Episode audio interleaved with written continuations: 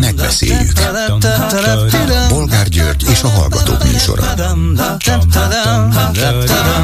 A műsor telefonszámai 061 387 84 52 és 061 387 84 53. Jó napot kívánok a Klubrádió mikrofonjánál, Bolgár György. Mai műsorunkban beszéljük meg, hogy Orbán Viktor szerint a liberálisok miatt nem születik elég gyerek.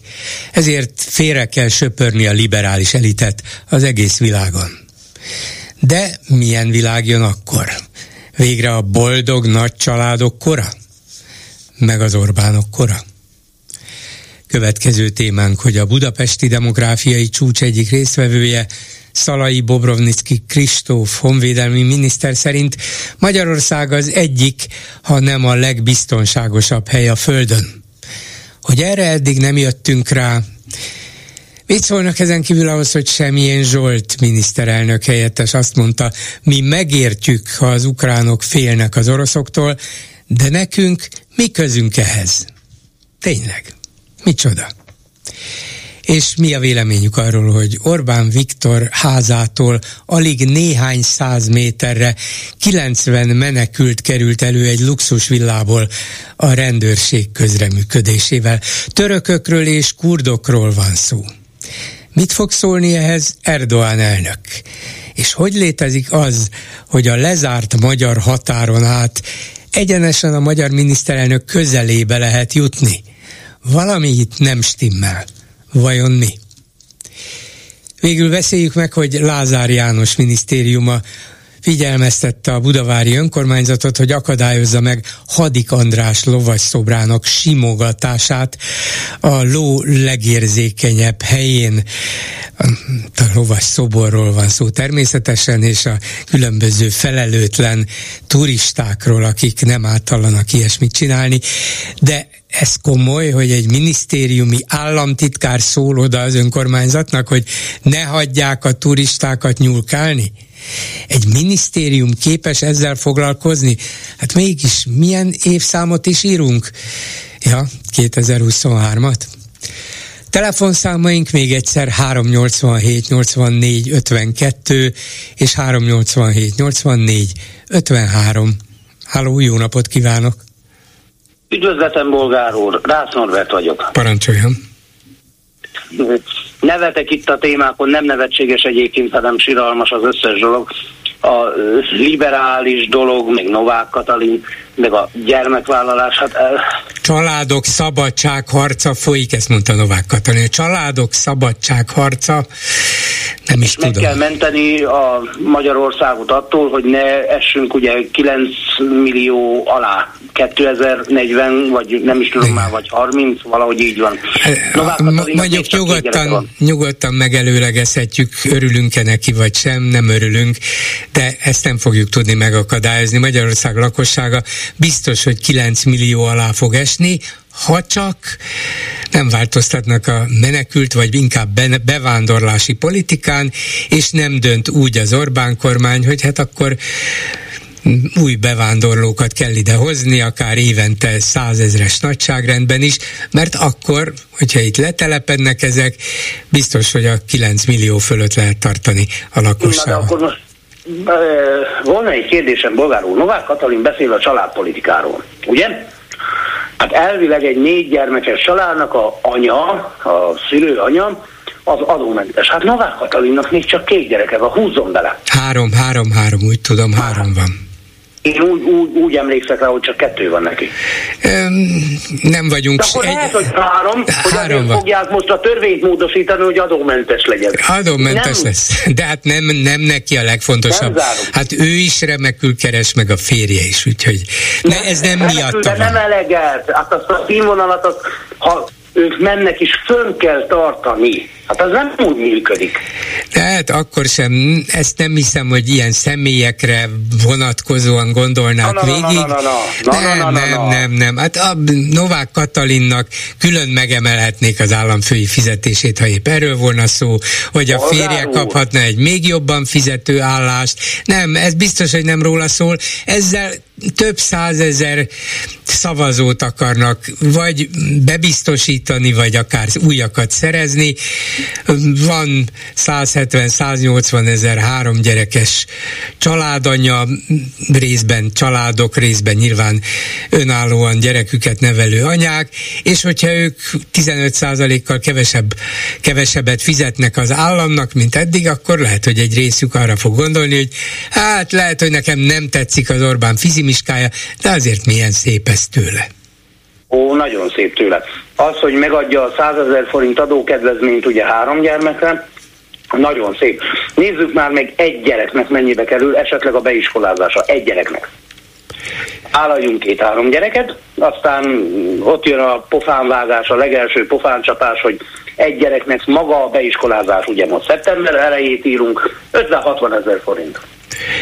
Igen, igen, igen, de ha milyen átlagfizetést veszünk, akkor ilyen nem tudom mennyi lehet, ez most ilyen 450 ezer forint körül lehet, az átlag lehet, hogy a medián fizetésennél alacsonyabb, de ennek a, ennek a 15 százaléka azért az olyan 75-80 ezer forint, hogyha havonta ennyit nem kell befizetnie a, a három gyerekes anyának, azt megérzi, azt mondja, hogy na hát ezzel nekem könnyebb, és biztos, hogy biztos, hogy ilyen szavazatszerzési cél is van mögötte, meg talán az is, hogy hát tegyük vonzóbbá a három gyerek vállalását, azt hiszik, szerintem ezt komolyan gondolják, hogy hát ha még több embernek vagy családnak megkönnyítjük a három gyerek vállalását anyagi szempontból, akkor majd több gyerek fog születni. Na ebben én már messze nem vagyok annyira biztos. Na ebben én sem vagyok biztos, mert aki, tehát nem mindegy, hogy azért vagyonos, vagyonosodok, hogy gyereket szüljek, vagy azért vagyok vagyonos, hogy gyereket vállaljak. Tehát a kettő között ugye van egy kis különbség, hogy nem azért nevelek gyereket, hogy pénzem legyen, vagy pedig nem azért, hogy pénzem van, gyereket nevelek. A kettő között van egy kis különbség. Tehát itt a, konkrétan a házvállalása is gondolok, hogy ne azért vegyek, vagy ne azért szüljek gyereket, hogy házat vegyek, hanem azért vegyek házat, hogy abba gyereket vállaljak. Tehát, na. Na, én se gondolom, hogy ennek ilyen közvetlen, direkt összefüggése volna, hogy na most én kapok az államtól ilyen csokot, olyan babaváró hitelt, emilyen adóelengedést, adókedvezményt, teljes adóeltörlést, akkor majd gyereket is fogok szülni. Ha ez ilyen egyszerűen menne, akkor nem csak alig-alig nőtt volna az elmúlt tíz évben a gyerekvállalás, illetve a gyerekszületések száma de újra megvilágosodtam én ebben a műsorban már sokszor megvilágosodtam, bolgár úr. Hát most jut eszembe az, hogy ugye ez a gyermekvállalás meg minden, hát nem viccből van Orbán háza mellett 90 menekült. Hát nem tudjuk azt, hogy az felnőtt vagy kiskorú gyermek. Hát Erdogan odaadta Orbán Viktornak, hogy vállalja, fogadja örökbe a gyermekeket, és még nagyobb családja legyen neki. Hát igen, minden esetre érdekes, hogy ugye török menekültek már.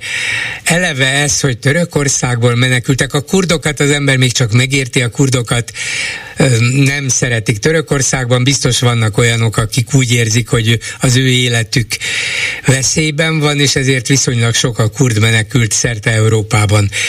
De vajon Magyarországra hogy jutottak. Itt ugye el se bírálnák őket, ha a szerb határon elfogják, rögtön visszalökik őket Szerbiába.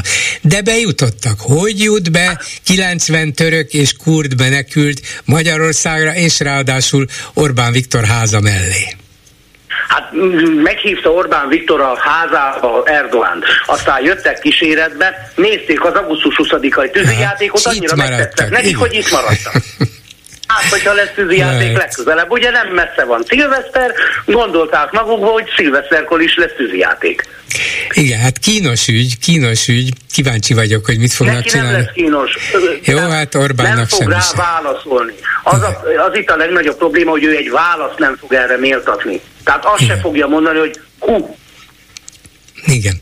Azt sem mondja, hogy pont hú. Semmit se fog mondani, persze. Persze, de én itt azt tartom a legérdekesebbnek, hogy Persze nem ez az egyetlen példa rá, hát az elmúlt hetekben látjuk, hogy Szlovákiában már a határ lezárásán gondolkodnak, mert Magyarországról annyi menekült érkezik, de hogy kerül Magyarországra ennyi migráns vagy menekült? Hogy lehet, hogy átmennek tömegével Szlovákiába, mint ahogy tudjuk, hogy évek óta Ausztriába mennek tömegével. Orbán azt állítja, hogy le van zárva a határ. Nincs. Bolgár úr, ezt itt is beszélték egyébként a klubrádióban, száz százalékig biztos az, hogy ő Fitó mellett akar ezen a szinten kampányolni. Ugye kiutatja a migránsokat, menekülteket, és akkor ugye látjuk, hogy Ficó mit csinál, odakint, de akkor fog a fagyi visszanyalni, hogy ezzel a kampány ö, dologgal Ficó megnyeri a választást, és azt fogja mondani, oké, okay, de akkor ti magyarok ugyanúgy, mint annak idején, mert ez a nyelvtörvényes dolog, ha annak idején emlékszünk rá, nem Ukrajnából indult, hanem Szlovákiából, és az, én, ha jól emlékszem, a Ficó kormánya alatt volt. Hogyne, Ficó nagyon magyar ellenes politikát vitt. Bizony, most nagyon jóba vannak. Ő neki Orbán csak addig kell, míg ő ott a választást megnyeri. Hát lehet, de az is lehet, hogy ez egy hosszabb időre szóló új barátság kezdete, és ki tudja, de de én minden esetre a szlovákok helyében azt kérdezném, hát hogy lehet, hogy a menekültek ellen ilyen határozottan fellépő magyar kormány átengedi ezer számra ezeket a menekülőket a Magyarországon, ide Szlovákiába. Hát hogy lehet? Hát miért nem állítja meg őket? Hát egyáltalán hogy kerülhet Magyarországra hogy kerülhet? menekül? Igen? Igen. Igen. Hát itt a határokat, mi, mi védjük egész Európát. Pontosan. Mi védjük hát Európát. Így védjük, hogy Szlovákiát elárasztják? Nem is értem.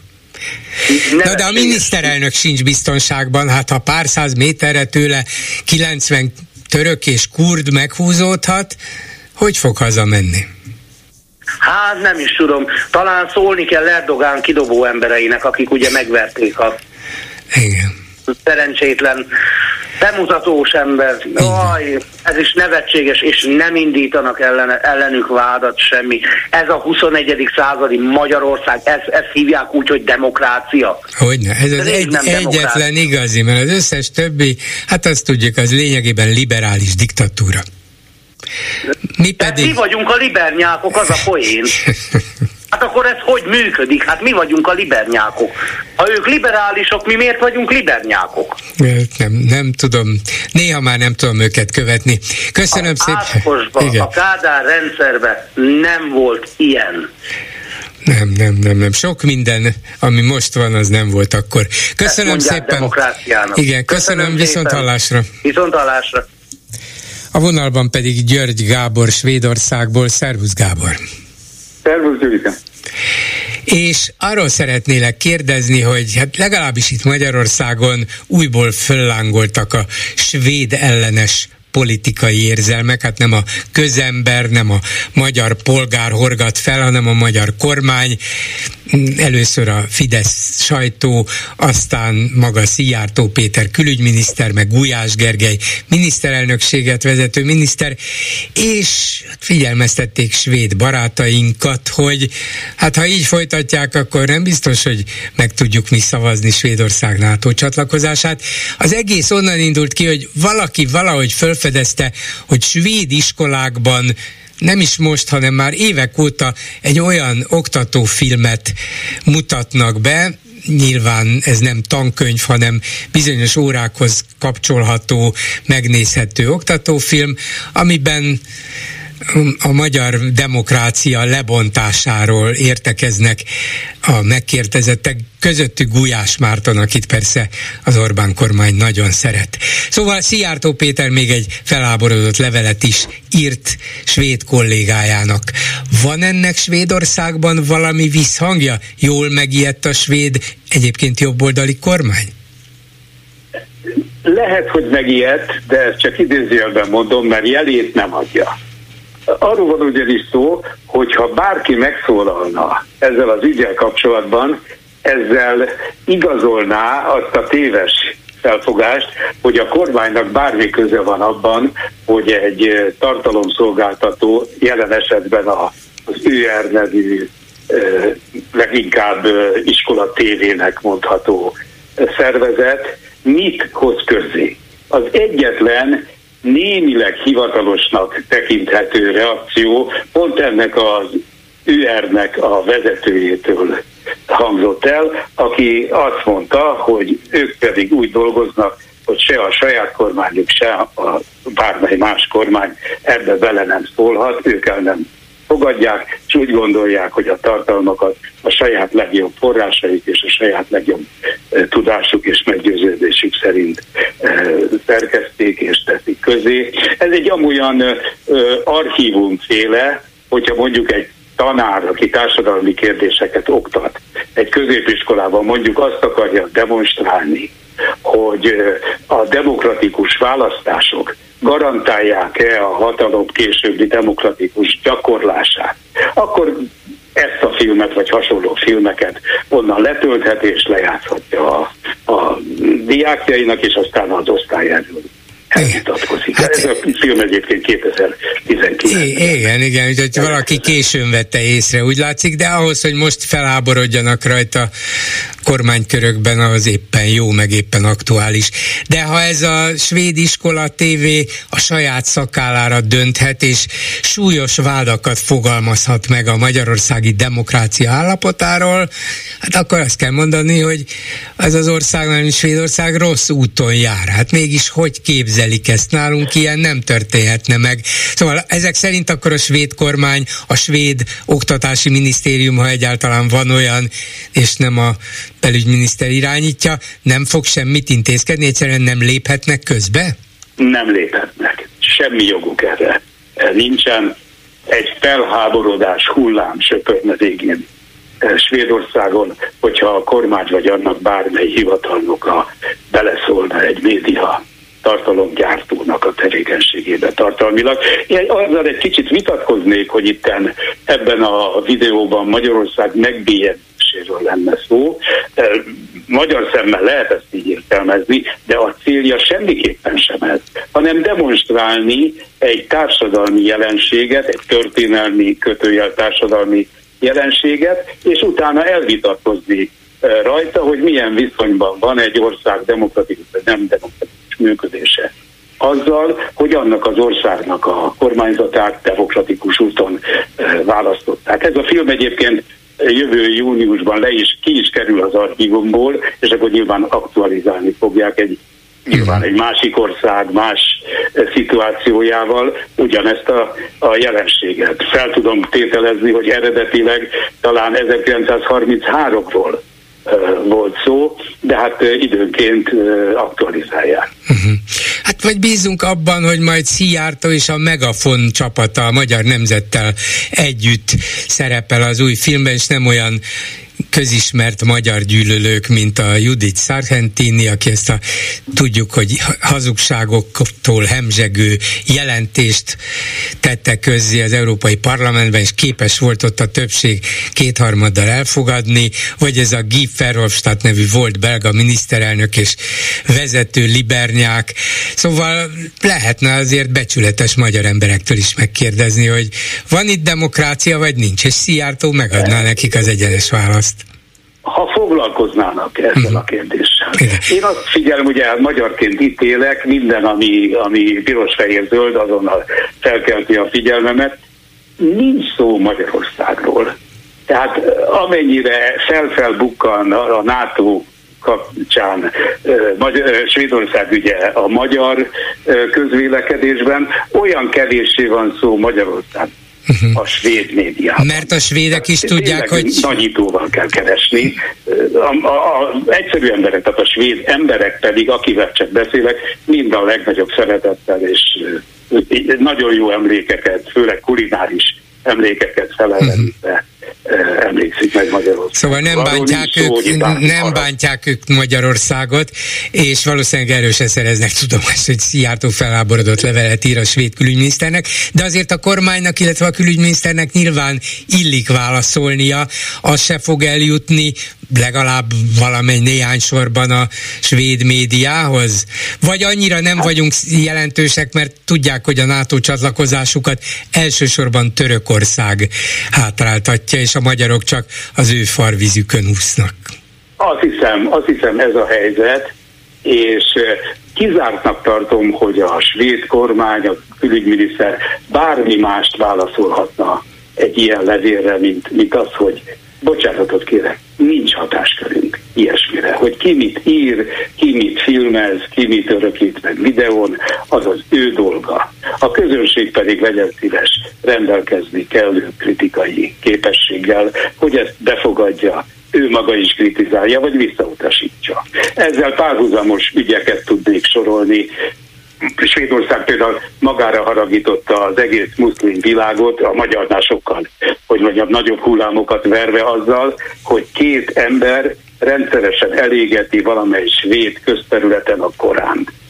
És a kormány szétteszi a kezét, azt mondja a Svédországban, szólásszabadságban, mindenki azt mond és azt éget, amit, amit akar. Ez szerintem a magánvéleményem szerint a szólásszabadság elég szélsőséges értelmezése, de hát itt tartunk, hogy csak egy párhuzamos dolog.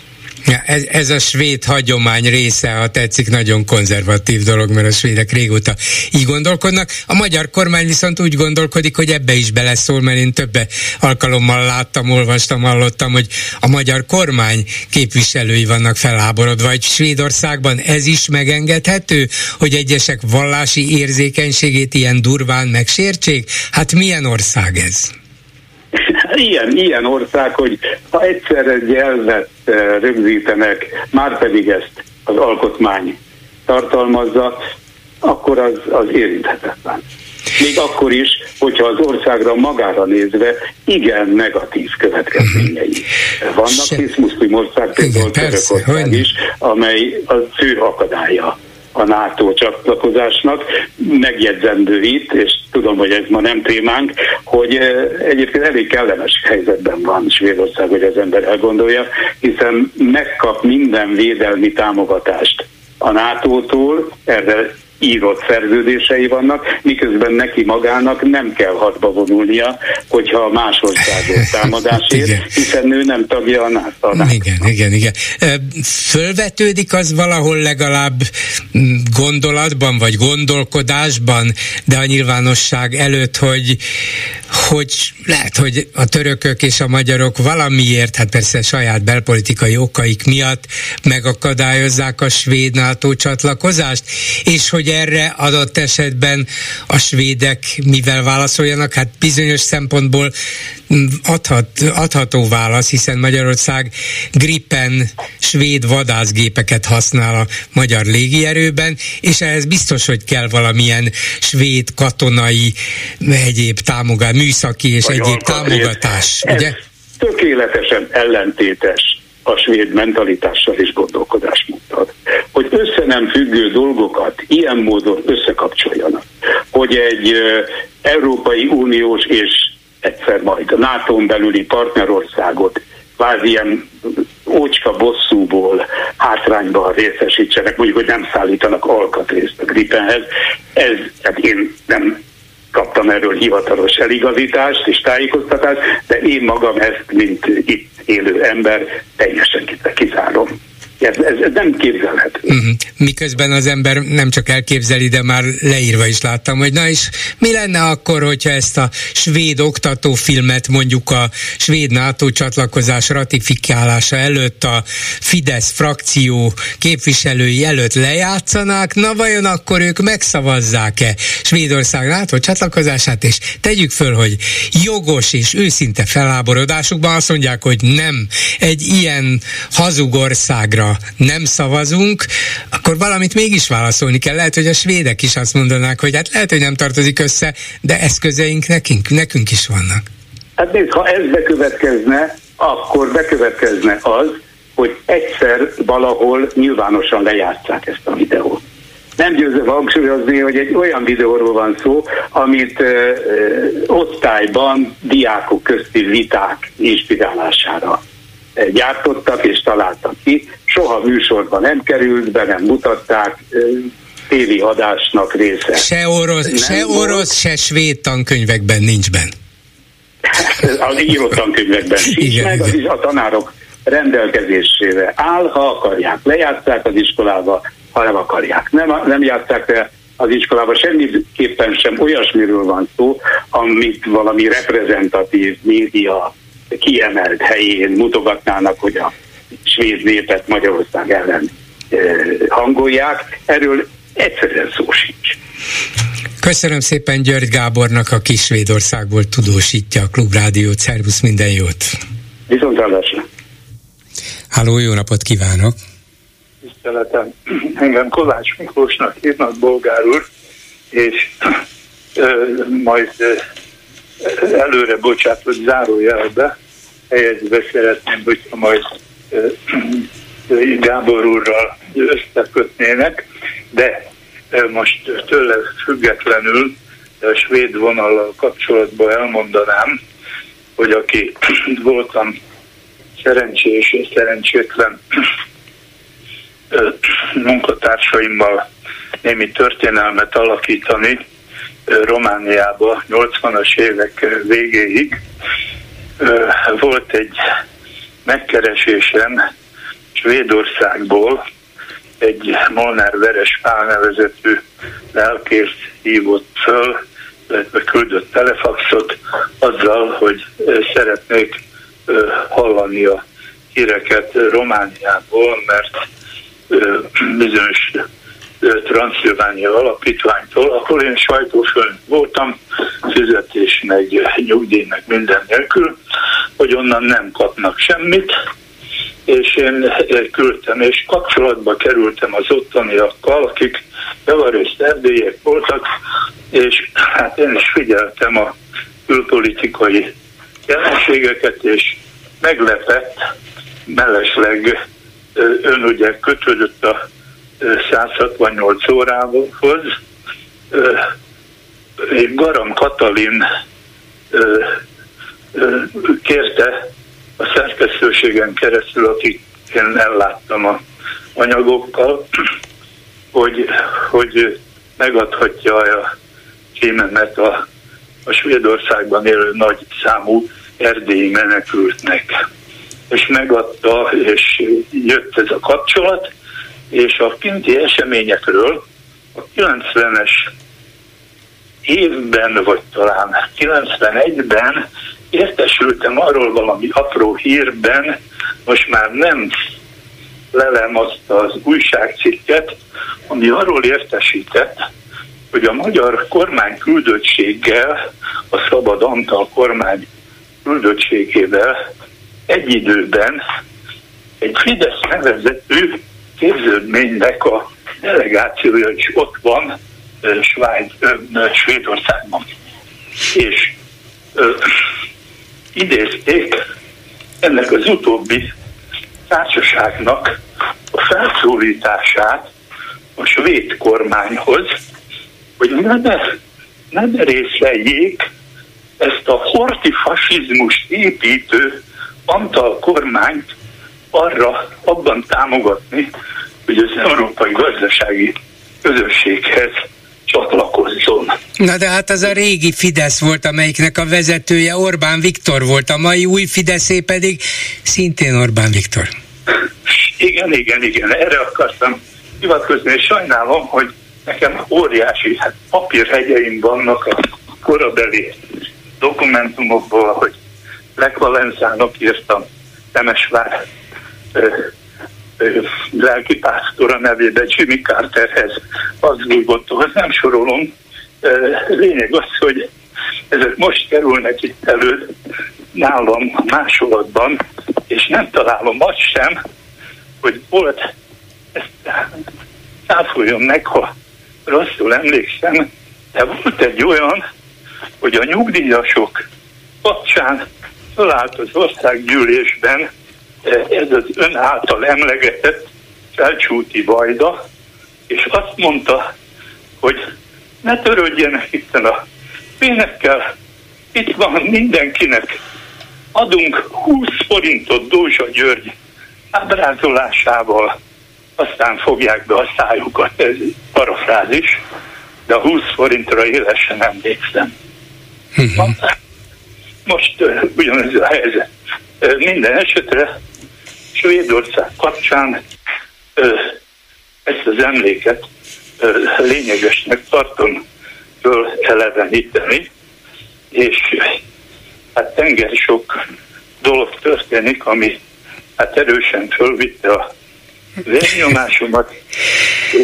Az egyik ilyen dolog a sajnálatosan Orbán rajongónak elkönyvelt lányom a hat gyerekből, az most nyílik ki a csipája, hogy az ő iskolájukba az én erdélyjáró barátom iskolaigazgató nyugdíjba menése után a tantestület és az ő támogatását élvező utódot a tankerület lenullázta.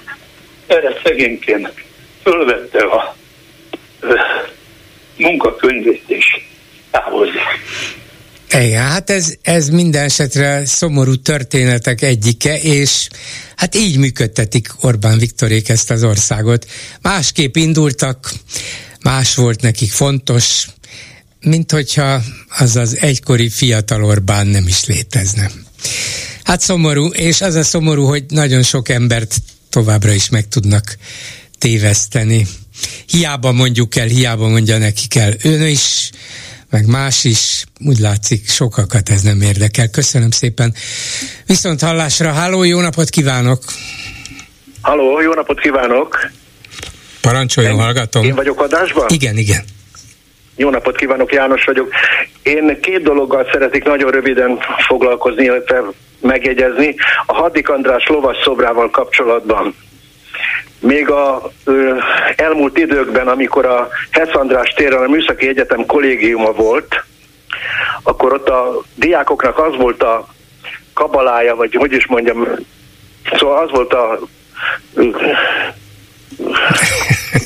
Hát ez volt a szokása, hogy? Az volt a, szok, az volt a szokása, igen, jól mondja, hogy vizsga előtt, a vizsgára készülve oda mentek a lovas szoborhoz, és megsimogatták azt a bizonyos részét a lovas szobornak, és az, az máig is ott fényeskedik. Nem tudom, hogy ez a turistákra áthagyományozódott, mert lehet. úgy tudom, ez már nem kollégium, az az épület. Igen, de lehet, hogy látják, hogy milyen szép fényes, hát akkor igen, talán érdekes. De, mondom, a... Na de hogy egy minisztérium ezt hát nehezményezze, és odaszóljon, hogy ezt ne hagyják, hát ilyen, ilyen, talán, ilyen talán még a kommunizmus alatt sem. nem minősítem, mondom, szóval az a vizsgára készülő diákoknak volt a kabalája, hogy megsimogatták a lovasszobornak azt a bizonyos részét, Igen és akkor így készültek a vizsgára, és akkor ez egy ilyen hagyomány lett.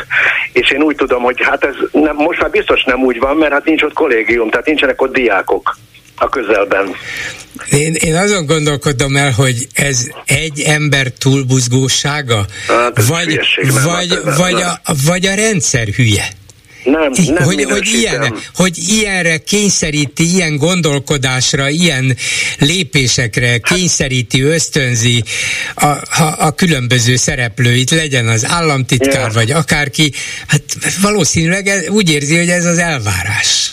Hát vissza, visszalöktek minket a 19. században, most éppen ott toporgunk, úgyhogy hát ez nagyon fontos dolog. Minden, minden esetre a Hadik András lovasszobra az egy nagyon fontos De, dolog. Nem, rájöttem, hogy nem is ez a megoldás. Hát nem, nem, nem igazán kapta el a dolgot, hát mit is mondjak, hogy hol, na jó, nem ott. Szóval be kellene fóliáztatni. Például. Hát nem, például. nem ez volna a megoldás? Hát ez legalább... kirendelni, hogy nehogy oda menjen valaki megsimogatni a lovas szobrot. Igen. Nevetséges. Hát, még egy, egy nagyon rövid dolgot, még egy pillanatra. Én még a rendszerváltozás után nagy olvasója voltam az élet és irodalomnak. Hát most már sajnos nem, de akkor rengeteget olvastam, mindig megvettem és mindig olvastam, és ott olvastam egyszer azt, Európáról volt szó, és ott fölmerült az a kérdés, hogy az rendben van, hogy mi Európához akarunk tartozni, de Európát megkérdezték egy, valaha is arról, hogy egyáltalán minket kíván-e Európa a tagjai közé képzelni, mert valahogy mi kit lecsúsztantunk erre a szélére ennek a dolognak, és hát most ugyanaz látszik, csak még tragikusabban. Uh-huh.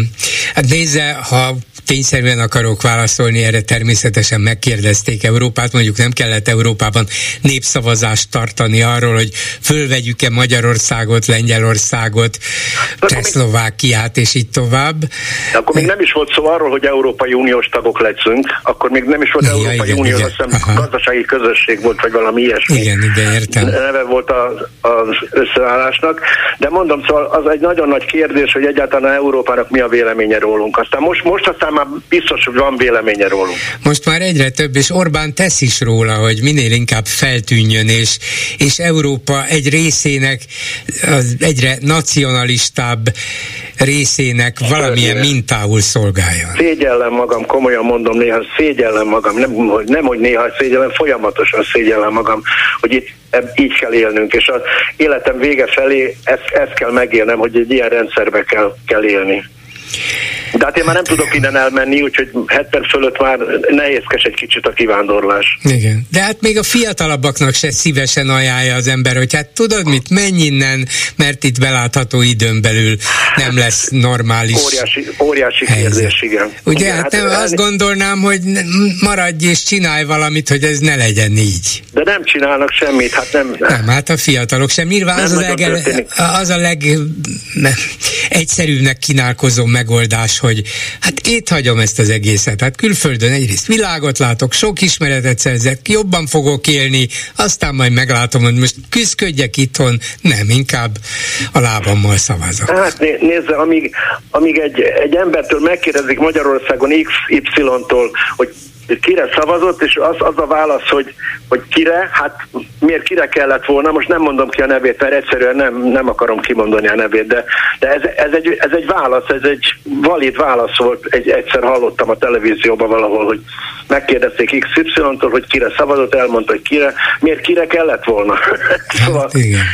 Így nem, le, így nem lehet, így nem lehet sajnos. Hát, hát elnézést kérek, köszönöm szépen, hogy Köszönöm, hogy jelentkezett, és akkor emlékezetünkbe véstük, hogy hogy is volt ezzel a hadik szoborra. Köszönöm szépen, köszönöm viszont hallásra. Kívánok, viszont hallásra. A telefonnál pedig Kunce Gábor, az SDS egykori elnöke. Szervusz Gábor! Szervusz Gyuri, köszöntöm a klubrádió hallgatóit. És azért csak ezt az egy dolgot emelem ki a múltadból, mert, mert a liberálisokról, meg a liberalizmusról akarlak kérdezni. Orbán Viktor ugyanis most a demográfiai csúcs ürügyén teljes erőből nekiesett a liberálisoknak. Tudjuk persze, hogy már majdnem tíz éve kitalálta ezt az illiberális államot építünk című dolgot, és azóta is a fő ellenség a liberalizmus, de azt nem gondoltam volna, vagy ennyire nyilvánvalóan nem mondta ki, hogy az is a liberálisok bűne, hogy nem születik elég gyerek, mert ők elterjesztették azt a nézetet, hogy a világon a legfontosabb az egyén, és semmi nem létezik, ami az egyén felett állhatnak, de itt vagyunk mi, akik szerint az egyén fölött áll valami annál nagyobb, valami annál fontosabb, és ezért nekünk a család az első. Hát, mint egy régi liberálistól kérdezem, hogy igen, ezek a liberálisok mindig csak saját magukra gondolnak? Hát Gyuri, azt hiszem a munkatársaid valami hibát követtek el, amikor te mondtad nekik, hogy hívjanak fel egy pszichiátert, és kérdezzék meg erről a kijelentésről, és erre ők véletlenül engem hívtak be. Egy, liberá- egy liberális pszichiátert hívjanak fel. Szóval a, a helyzet az, hogy valóban az Orbáni politika így épül fel, bármiről van szó, harcolunk, küzdünk, birkozó szőnyegre visszük le, és egyébként pedig ö, minden miattuk van, nem követünk el semmilyen hibát. De ezzel nincs mit kezdeni. Hát a miniszterelnök az ilyen, ez egy kapott egy ilyen kottát, és ezt minden nap, minden beszédében eldalolja. Azt is mondta egyébként, hogy a ő népesedés politikájuknak köszönhetően 160 ezerrel több gyerek született. Na most... Mihez képest, a vasedényhez képest, ugye a régi...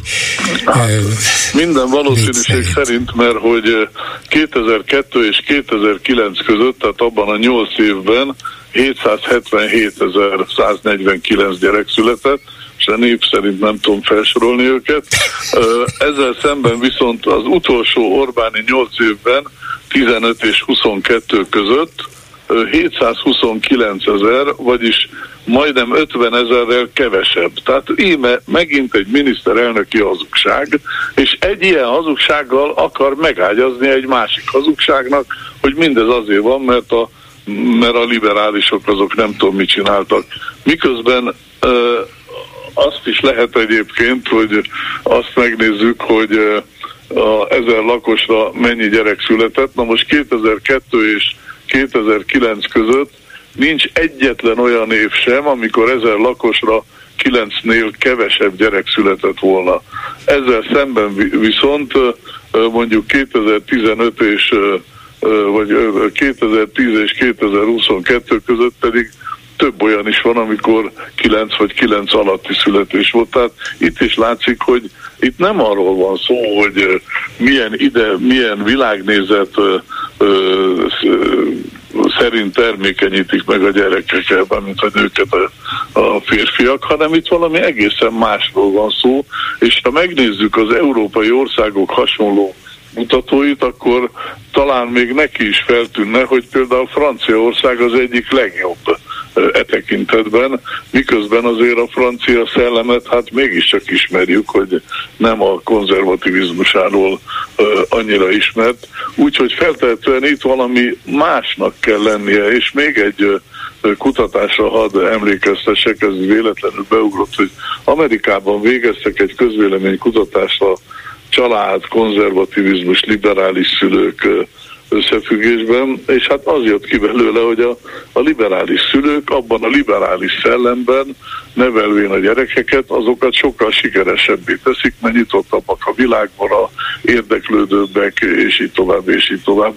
De, tehát itt valami mást kellene a miniszterelnöknek keresnie, és nem pedig az az ígéret, amit most is megtett, hogy még több pénzt adok. Hát ez a gyerek az nem olyan, amit megveszünk, hanem, hanem hogy mondjak né, bár ez igazán egy demográfussal kellene beszélni, de hát hol vannak itt olyan... Ja, pszichiáter is jó nekem, tudod. Hát, hogy, hogy, hogy, hogy a fiatalok hogy jutnak lakáshoz, hogy tudnak maguknak egzisztenciát teremteni, mert ha ez nem megy, akkor lehet, hogy felelőtlen. Na de csináltak ők csokot is, meg babaváró hitelt is, tehát meg, meg adóelengedések voltak, most be van lengetve egy teljes adóeltörlés a három gyerekes anyáknak, szóval rengeteg rengeteg pénzt beletettek ebbe, és annyiban én megengedőbb vagyok Orbánnal szemben, mint te, hogy értem én, hogy mire célzott, hogy 154 ezerrel több gyerek született. Hát nem, gyakorlatilag nem, de annyiból igen, hogy az úgynevezett termékenységi ráta valóban nőtt az elmúlt egy évtizedben, tehát egy, egy szülő anyára több gyerek jut, mint, mint korábban jutott, de közben máshol Európában is, ahol nem költöttek ennyi pénzt rá hasonló mértékben, vagy hasonló növekedés figyelhető meg. Valószínűleg azért, mert volt ez a 7 éves nagy európai vagy világ konjunktúra, és mindenhol egy kicsit bizton, nagyobb biztonságban érezték magukat az emberek, a családok. Valószínűleg ez lehetett az oka. Jó, de engem mások se érdekelnek annyira, csak a jó példáik miatt, meg másrészt meg azzal én tökéletesen egyetértek, hogy Orbán mindent elkövet annak érdekében, hogy megfordítsa a, a tendenciákat, csak szerintem az által alkalmazott eszközök mindezt nem segítik. Hát azért az mégiscsak jelent valamit, hogy a, mondjuk az elmúlt évben vándoroltak ki a legtöbben, tehát hivatalosan, akik lemondtak a Magyarországról és hivatalosan kivándoroltak, soha annyian nem voltak a rendszerváltás óta. Vagy az, hogy több százezren dolgoznak külföldön, akik lehet, hogy a későbbiek során ott teremtenek egzisztenciát. És ennek okai vannak, hát ennek ö, ö, ö, is okai vannak, meg annak is, hogy a, hogy a, a nők kevésbé szülnek, később szülnek, nehezebben ö, ö, szánják rá magukat, mert ö, egzisztenciális problémáik vannak, vagy lehet, hogy nem tud visszamenni a munkahelyére, vagy lehet, hogy nem kap tisztességes megbecsülést a későbbiek során. Ezek mind-mind szerepet játszanak, mint ahogy az is, hogy vajon milyen pályát biztosítunk egy diplomát szerzett dolgozni kezdő nőnek, hogyha utána elkezd gyereket vállalni, akkor a későbbiek során milyen lehetőségei lesznek. Ezzel függ össze az is, hogy 30 éves kor után kezdenek szülni, mert addig valahogy építik a szakmai pályájukat. Na, de hát ez az egész, egész fejlett világban gyakorlatilag így van. Hát ez nem, van. Egy, nem is, még csak nem is a liberálisok bűne, hiszen a két olyan fejlett ország, ahol a legalacsonyabb a születésszám, az Dél-Korea és Japán egyik se liberális ország ország. Hát nem annyira így van. Szóval jó, de ezt csak arra mondom, hogy ez egy sokkal bonyolultabb kérdés, mint hogy egy félhülye mondattal el lehessen intézni, ami meglehetősen nagy probléma, hogy, illetve hát nem az válassan, ezt is megszokjuk, hogy ezután a miniszterelnöki mondat után, ha megnézed az úgynevezett kormánypárti sajtót, akkor mindenütt minden egyes területen az jön, hogy a liberálisok családellenesek, az LMBTQ pártolják, és azért nem születnek gyerekek. Egyszerűen elképesztő, megint folyik a emberek agyának az átmosása, és akkor a vége az, hogy ne, de, de tényleg már nem is tudom, hogy leegyszerűs. Ha szavaz ránk, akkor terhes leszel, hát hihetetlen komolyan. És nem az agyad, mert az esetében persze ez rendben van. Igen, most nem, akarok, nem akarom az ördögöt a falra festeni, igyekszik ő szerintem különböző önarcképeket elhelyezni különböző falakon magától is, de va- megint valami, valamilyen stílus, vagy még tartalomváltást is észlelek Orbánnak a szövegében. Lehet, hogy nem szabad túl nagy jelentőséget tulajdonítani neki, de azt mondja, hogy lassan már 30-35 éve vagyok az európai politikában, a, rájöttem, hogy nincs esély arra, hogy a jelenlegi progresszív, liberális eliteket jobb belátásra bírjuk és meggyőzzük, erre semmi esélyünk, egyszerűen félre kell őket tolni. Azért ez jó, hát nem olyan, mint hogyha valamilyen kifejezetten erőszakos eszközöket használna, de azért én érzek ebben valami erőteljes durvaság. Ez le ezekkel. Félre. A színpadról le. Hát ez már része az európai választási kampánynak.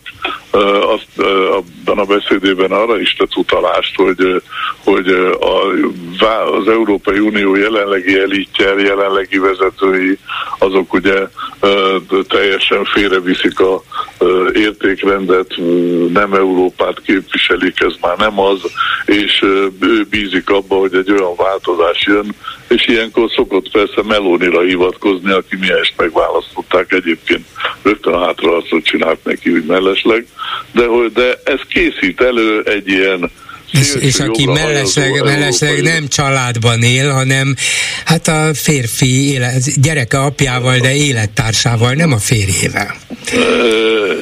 Hát, ja, fel, fel vagyok Én is, én is, én is. Ugye mi liberálisok az ilyet aztán végképp nem toleráljuk. Igen. Szóval a liberalizmusról akartalak kérdezni, hogy, hogy ez tényleg úgy van, hogy a liberálisok minden mindenki fölé az egyént helyezik, én vagyok a legfontosabb? Ez a liberalizmus alapkiinduló pontja? Ne, Vagy ez is egy félreértelmezés? Ne, de ez egy, ez egy túlzott értelmezése a liberalizmusnak, mert még a, ugye az egyén az úgy jön ide, hogy mindenki egyenlő, és mindenkinek egyenlő jogokat kell biztosítani, és mindenkinek egyaránt kell helyet foglalni ugyebár a asztalnál, de utána az összes többi, ami ebből következik, az mind összeegyeztethető például a kiegyensúlyozott családdal, például a gyermeknek a megfelelő nevelésével.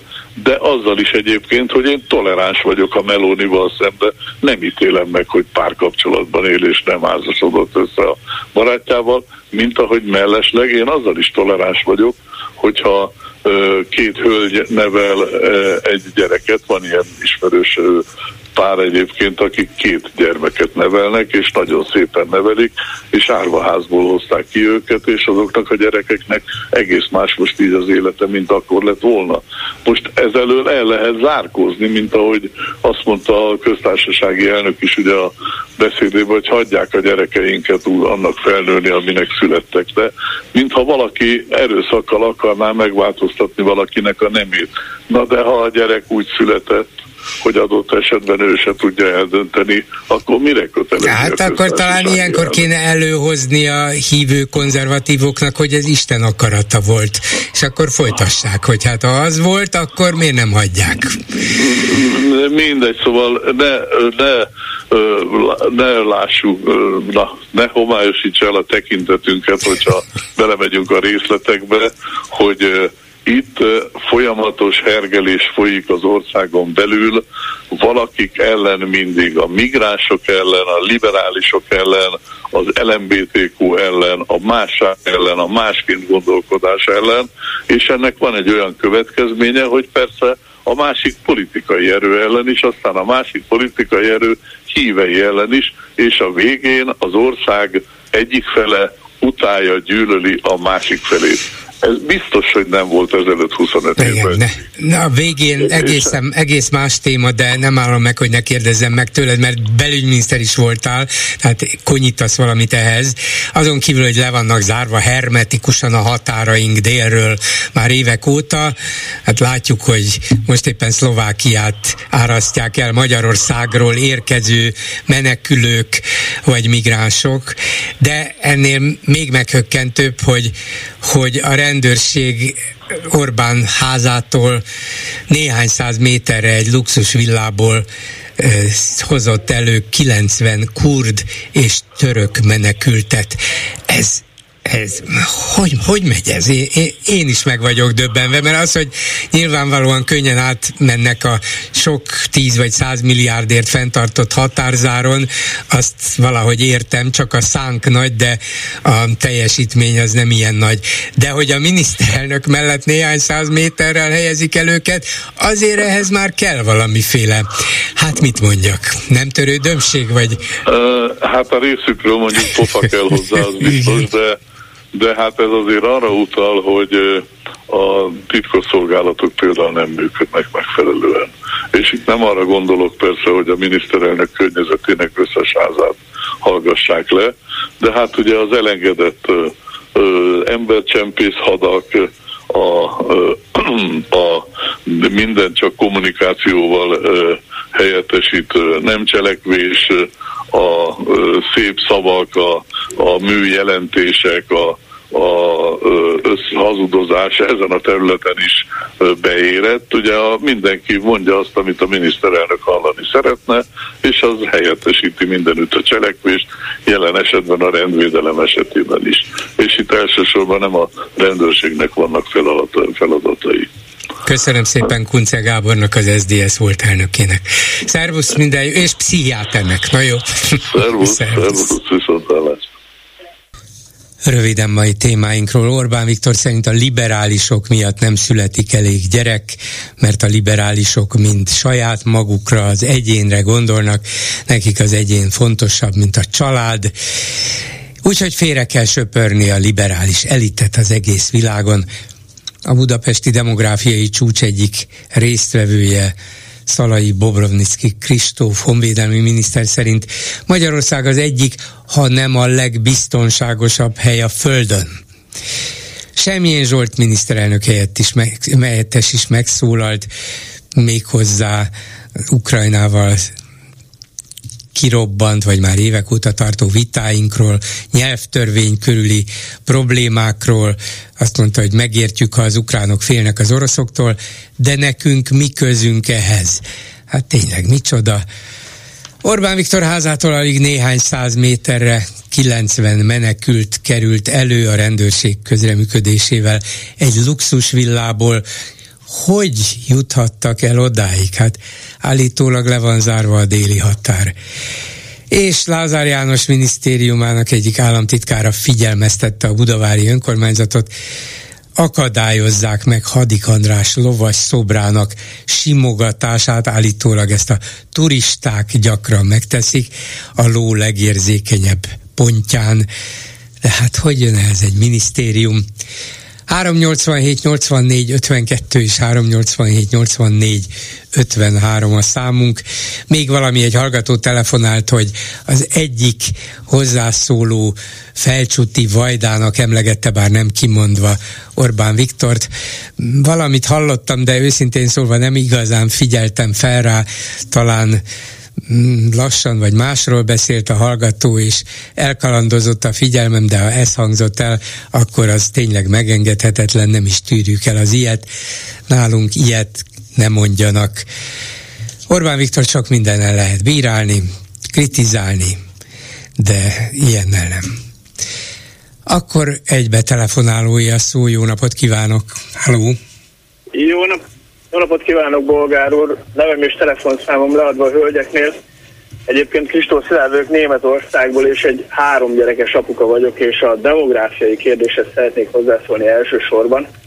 Igen. És hogyha megengedi, akkor itt uh, Tordján Józsi bácsit idézném, hogy, hogy Orbán Viktor mondjon le, azonnal mondjon le, és ugye megoldódik a demográfiai probléma, mert hát ugye én se azért élek Németországban, mert, mert uh, Magyarországon olyan jó, és Németországban olyan rossz.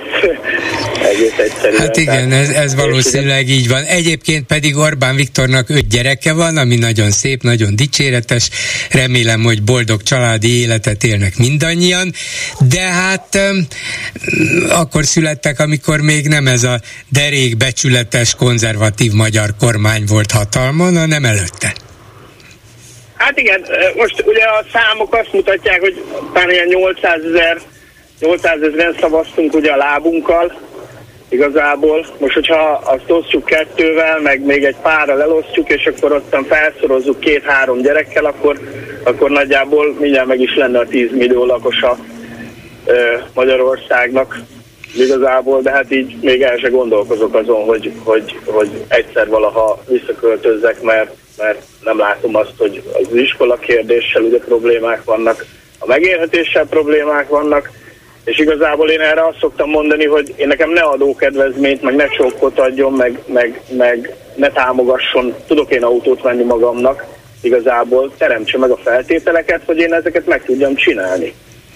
Igazából itt se kapunk támogatást, Németországban se kapunk támogatást, megkapjuk a normális családi pótlékot, igényelhetünk támogatást, igényelhetünk támogatást, de, de nem, nem arra támasztjuk. Mekkora, mekkora összeg, jelen. vagy mekkora nagyságrendű összeg egy családi pótlék, családtámogatás? Most, most, hogy a háború miatt itt is ugye megugrottak az árak, most felemelték gyerekenként 250 euróra.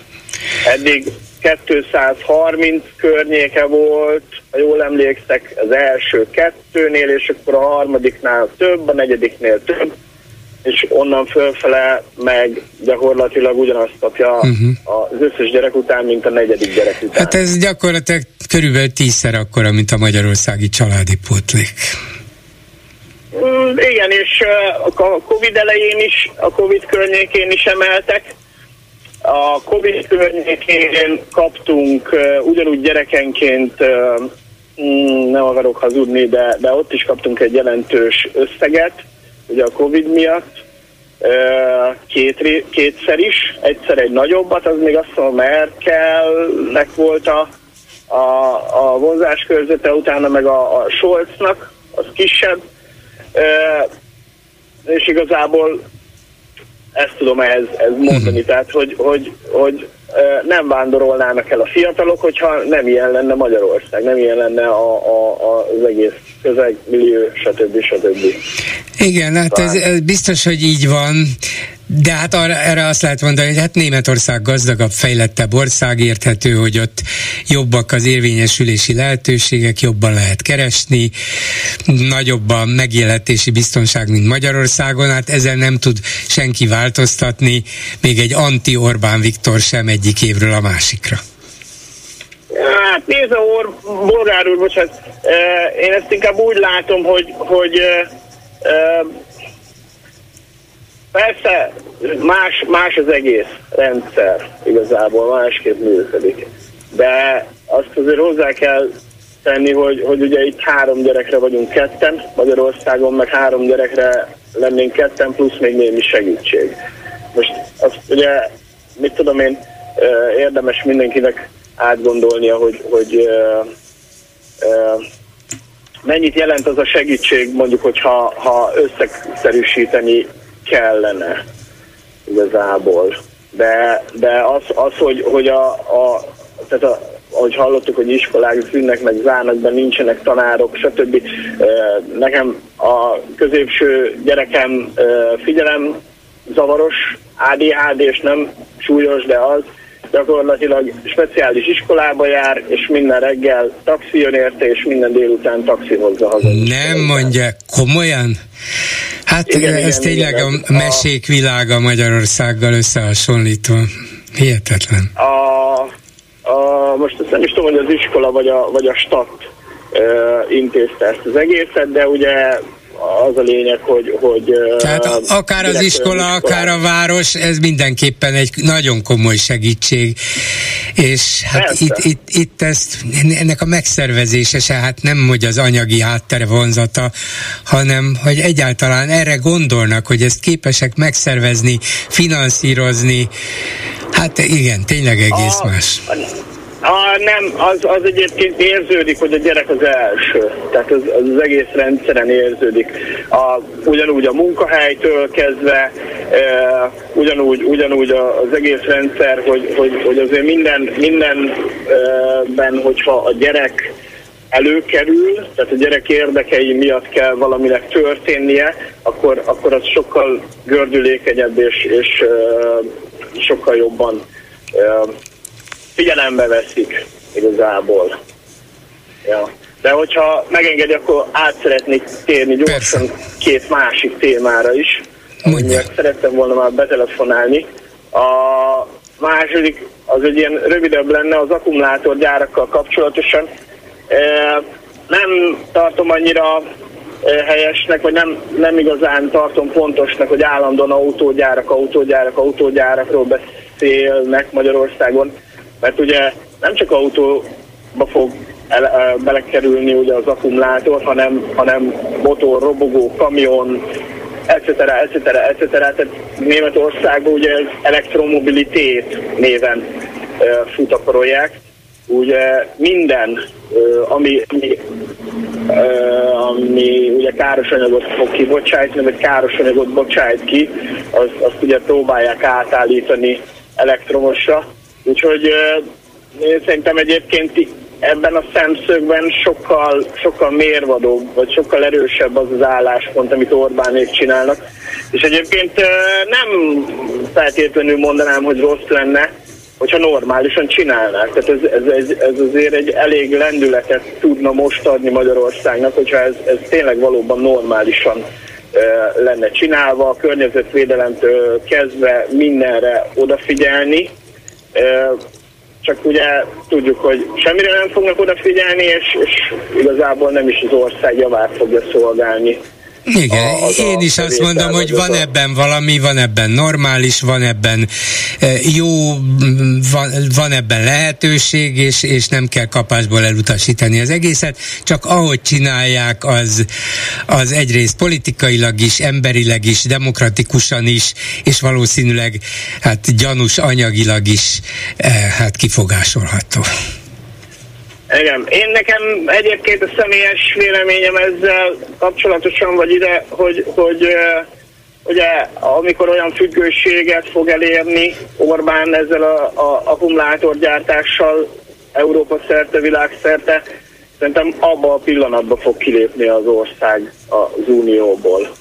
Mert mert azzal ugye megoldódik két nagy problémája. Az első, hogy nem kell visszavenni a, a használt akkumulátort, Ugye az uniónak szüksége lesz az akkumulátorra, tehát meg fogja venni. És ezt nem tudom, hogy a vám terén ez hogy fog működni, vagy hogy működik ilyenkor, de, de ugye a pénz már nem címkézett pénz lesz, mint ami most az uniótól jön. E, a másik meg, amit mondtam, hogy ott már mindjárt, mindjárt nem az lesz a, tehát nem kell visszavenni az akkumulátort, igazából beint az uniónak, és akkor csináljátok a régi rossz akkumulátorral azt, amit akartok. Hát, Ráadásul ugye, hogy, hogy a keletieket akarják még, vagy bővíteni akarják az uniót, ugye el is hangzott mostanában, hogy, hogy Magyarország nettó befizető lesz, vagyis hát átkerül ugye másik kategóriába, az meg ugye nem bízni az Orbánnak, mert ő kapni szeret, tehát nem adni. Úgyhogy uh, én nekem van egy ilyen van egy ilyen tippem. Van egy ilyen félelme. Hát talán, hát, talán nem ez miatt is így. Félelmem, uh-huh. Nekem már nem félelmem bolgár úr igazából, mert, mert én most csak páholyból. Mert ő már nem, nem jön haza, értem. Hát nem, ennek nem örülök. És mi volt a másik? A? A borkai féle dologhoz szeretnék hozzászólni. Én, mert ugye a hölgy betelefonált pár napja, és áradozott, hogy, hogy hát ő biztos, hogy a borkaira szavazna, hogyha most, mert ez olyan jó volt ez az interjú, ugye a, a Partizánon. Én kettő dolgot emelnék ki ebből az egy, hármat. Egy biztos nem szavaznék a borkaira. Kettő, hogy hogy ugye a Borka is úgy került bele a politikába, azt el is mondja az interjú elején, hogy nagyon szétszórt volt akkoriban a Fidesz, és kellett egy olyan arc, aki, aki ugye nem, nem a pártnak az arca, ismeri a nép, és, és ugye így került bele ebbe az egész dologba. És ugye szerintem ott ugye elkezdődött, és ez ki is derül az egész interjúból, hogy elkezdődött a párájék, vagy nem tudom kivel a, a, a, a harc, a háború, hogy ki, ki, kinek mi legyen, ugye, és Bork egy nyilván pozícióban volt az ügyvéddel, egy csomó mindent azért tudott magának ö, habzsolni, ha szabad is fogalmazni. A másik pedig, ami nagyon lényeges, hogy azt hangoztatják ugye folyamatosan, hogy bölcs, a magyarok bölcsen megválasztották a kormányt, és ennek az akaratnak ugye eleget kell tenni, tehát mindenre, mindenre ez, a, ez a kommunikáció. Na most a győriek bölcsen megválasztották ugye Borkait a botrány után. Hát igen. A, a kósa meg elhúzta a, a sejem zsinort, akkor most ez hogy van? Szembe megyünk a népnek, szembe megyünk a, a bölcs népnek a döntésével? Hát, akkor itt már most megint nem, nem demokráciáról beszélünk. Nem, nem, nem, mert nem. Ugye, arról nem. Mert ugye akkor ráégett volna a körmükre borkai. Tehát így van, így van. A másik, a másik meg egyébként abszolút látszott az interjúban, hogy Borkai az nem egy, nem egy politikus, tehát ez, ez az, az, egész, az egész magyarázkodás, meg az egész. Én nem három-négy részletben néztem végig, ahogy, ahogy a hölgy, én kemény voltam, kettőben meg, megcsináltam, egy négy-négy és fél órát, pontosabban végighallgattam utána meg a végét, de nekem abszolút nem az jött le, hogy a borkai volt ott a, a, az ész, a borkai volt a, a plakát igazából. Igen. Mert ugye amikor voltak a földügyek, akkor is ugye, amikor az Audi reklamált, hogy, hogy hogy mennyivel drágában tudták megvenni a földet, mert az ügyvéd alájuk tett, akkor ugye az állam kompenzálta őket, nem tudom hány milliárd ezt mondta, és a, a Gulyás Márton, hogy pontosan szám szerint, hogy abban az egy évben sokkal több igen, hát ő, ő plakátarc volt, olimpiai bajnok, népszerű, vele sok mindent el lehetett adni, úgyhogy ennyi nem volt. Tudta, hogy hol a helye igazából. Elszállt magától, nem tudta, hol a helye, aztán valakinek, aztán így, nem valakinek, így állt, igen. nyilván útba volt, félretették. Igen, hát kellemetlenné vált, ez így van. Választás, választás, ami majd amit majd indulni fog, de szerintem igazából... Nem hiszem, hogy van esélye. Köszönöm szépen, hogy hívott. Minden jót, viszont hallásra. Minden jót, viszont hallásra. A vonalban pedig Vajda Zoltán országgyűlési képviselő, a Parlament Költségvetési Bizottságának MSZP-s elnöke. Jó napot kívánok! Jó napot kívánok önnek és a Klubrádió kedves hallgatóinak. És miután Orbán Viktor megint beszélt reggel a Kossuth Rádióban, egyik hallgatónk folyamatos ösztönzésére úgy gondoltam, hogy érdemes az ellenzék egy-egy politikusának szó, szót adni ilyenkor, hogy válaszoljon azokra, amiket Orbán Viktor mondott, hogy uh-huh. talán nem minden úgy van, ahogy a miniszterelnök megállapította, vagy beállította hát most itt reggel nem annyira, és nem elsősorban a liberalizmus ellen rohant ki, mint tegnap a demográfiai csúcson, meg nem elsősorban a családbarát politikáról szónokolt, legfőjebb közvetve, de hát kezdte azzal, hogy hogy törjük le már megint az infláció miatt, uh-huh. és hogy mennyire dühös ő, mint mindenki, mert hát az inflációt, mint mondtad, nem a végzet kanyarította ide egy köpönyekként a vállunkra, hanem az európai politika hozta össze. Már azt hittem az első mondatában, hogy nem, nem, hát itt ebben sajnos nekünk is valami szerepünk volt, bocsánat, de nem, az európai politika hozta össze, és nem a végzet. Hát gondolom azért erre van egy-két mondat megjegyzések, így kezdetben. Igen, szívesen teszem, és Köszönöm szépen egy kedves hallgatónak is, hogy volt ez ötlete, és hát önnek is, bolgár úr, hogy lehetőséget ad megszólalni, de ez egy vallomással hadd kezdjem, hogy lehet, hogy hiba, vagy lehet, hogy a munkaköri kötelességem lenne, de én töredelmesen bevallom, hogy én azért nem mindig a péntek reggelemet azzal kezdtem, hogy Orbán Viktor hangja duruzsoljon az én fülemben. Vannak nekem jobb dolgai péntek reggel, és bevallom, hogy most sem ezt tettem. De nyilvánvalóan, amikor, amikor pár órával ezelőtt hívott a kollégája, akkor utána vettem nagy levegőt, és végighallgattam Orbánnak a beszédét, és aztán valamelyik jegyzeteltem is, úgyhogy valóban megtettem ezt, de szerintem nem kell nekünk mindig Orbánnak a gondolatait vizsgálni, mert sajnos orvos gondolatai vannak, de amit a konkrétumot, amit, amit kérdez, hát valóban ezt én is felírtam magamnak, hogy mindenfélét talált megint, hogy az infláció ellen mennyi mindent küzd, és hogy őt ez mennyire bántja, de önkritikát nem nagyon gyakorol, pedig azért ezt azt már sokszor elmondtuk akár az önműsorában is, vagy bárhol én ezt mindig elmondtam, hogy először is kezdjük azzal, hogy az, amit ő kitűzött célként, és most is ebben az interjúban, vagy hát interjúnak álcázott kinyilatkoztatás, mert a riporter álcaruhában volt, inkább csak egy mikrofon állvány, mint mindig ennél a műsornál, de szóval amikor ő ebben a beszédében arról beszélt, hogy év végére le fogja törni az inflációt ő a két kis kezével egy személygyűre. Én előbb mindig is beszéltem, hogy ez egy evidenciába fog következni. Tehát az én számból szerintem ezzel, ezzel ellentétes gondolatot vagy, vagy, vagy megszólalást nem hallhatott, mert én mindig is már tavaly, amikor ezt kiadta ukázva, hogy a jegybank elnököt tisztelettel megkéri, a pénzügyminisztert pedig követeli, hogy küzdjenek az infláció ellen. Én már akkor is arról beszéltem, hogy az, hogy a idei év végére egy számjegyű legyen, ez nem egy nagyon ambiciózus cél, és valóban ez egy nem nagyon ambiciózus cél, ez teljesül, csak lássuk be, hogy Európának a szerencsésebb felében nem csak az eurótagországokban, hanem Európa egészében átlagosan ennek az inflációnak a negyede vagy max harmada van, jelenleg is, mint nálunk, de akár itt a régióban is a környező országok, Csehország, Szlovákia, Lengyelország, Románia, amelyek ugyanúgy érintettek a háborúban, ugyanúgy akár Ukrán, szomszéd, Ukrajnával szomszédos országok, ők pedig már bőven elérték az egyszemélyi inflációt, ami infláció nagyjából a fele a régióban az infláció. És a utolsó gondolatom, hogy maga az a cél, hogy egy számjegyű legyen, az még semmit nem jelent. Az ideális infláció cél az valahol 2-3, max mondjuk 4 százalék, tehát engedjük meg, hogy egy ország mondjuk gyorsan növekszik, sajnos szeretett hazánk most nem csak, hogy nem gyorsan, sehogyan nem növekszik, akkor egy picivel magasabb infláció megengedett, de mondjuk egy 4 százalékos célnál magasabbat nem szabad kitűzni, és ők maguk is arról beszélnek, hogy a jövő év egészére 5 vagy inkább 6 százalékos átlagos inflációt tartnak elképzelhetőnek az év egészére a jövő évben, tehát ez bizonyosan nem egy, nem egy, nem egy nagyon nagy cél.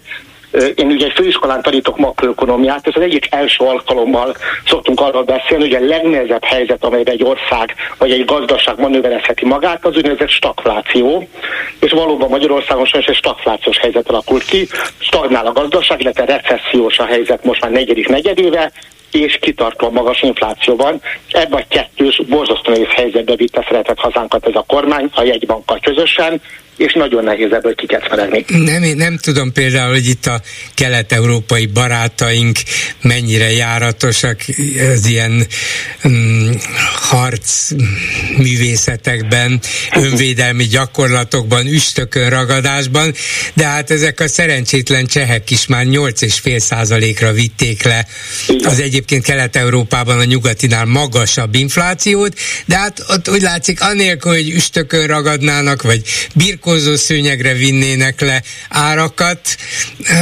megteszik nyilván a magukét, de mennek az árak lefelé. Magyarországon meg még mindig kétszer akkora, mint Csehországban. Tényleg hogy csinálják ezt? Pedig ott nem hallottam ilyen hőbörgést, mint nálunk a miniszterelnöktől minden héten és Bolgár az is nagyon korrekt a példa, amit ön mondott, hogy Csehországot hozta példaként, mert Csehországban sem vezették be még az eurót, mondjuk nagyon más megfontolások miatt nem, mint hazánkban. Ott, ott, ott teszem, a társadalomnak van egy valóban egy averziója azzal szemben, hogy a cseh koronát elengedjék, de azt szeretném mondani, hogy nagyon korrekt az összehasonlítás, hiszen ott is egy nemzeti valutával beszélünk, és nem az euróval kapcsolatosan, és valóban, ahogyan mondtam is, a cseh infláció a fele a Magyarország inflációnak. Ezt képest, most bocsánatok, hogy tényleg hallgattam Orbánnak a beszédét, ez az önök bűne, bolgár részt meg kellett nekem tenni, de, me, de, de megtettem én, és fölírtam magamnak azt a gyönyörű gondolatot, hogy az árspekuláns multikról beszél, ez azért tényleg én ugyan 74-es születésű vagyok, de azért vannak nekem én emlékeim a rendszerváltás előttről, hogy ilyen típusú kifejezéseket használ, és hogy a kormány megvédi a magyar embereket az árspekuláns multikkal szembe.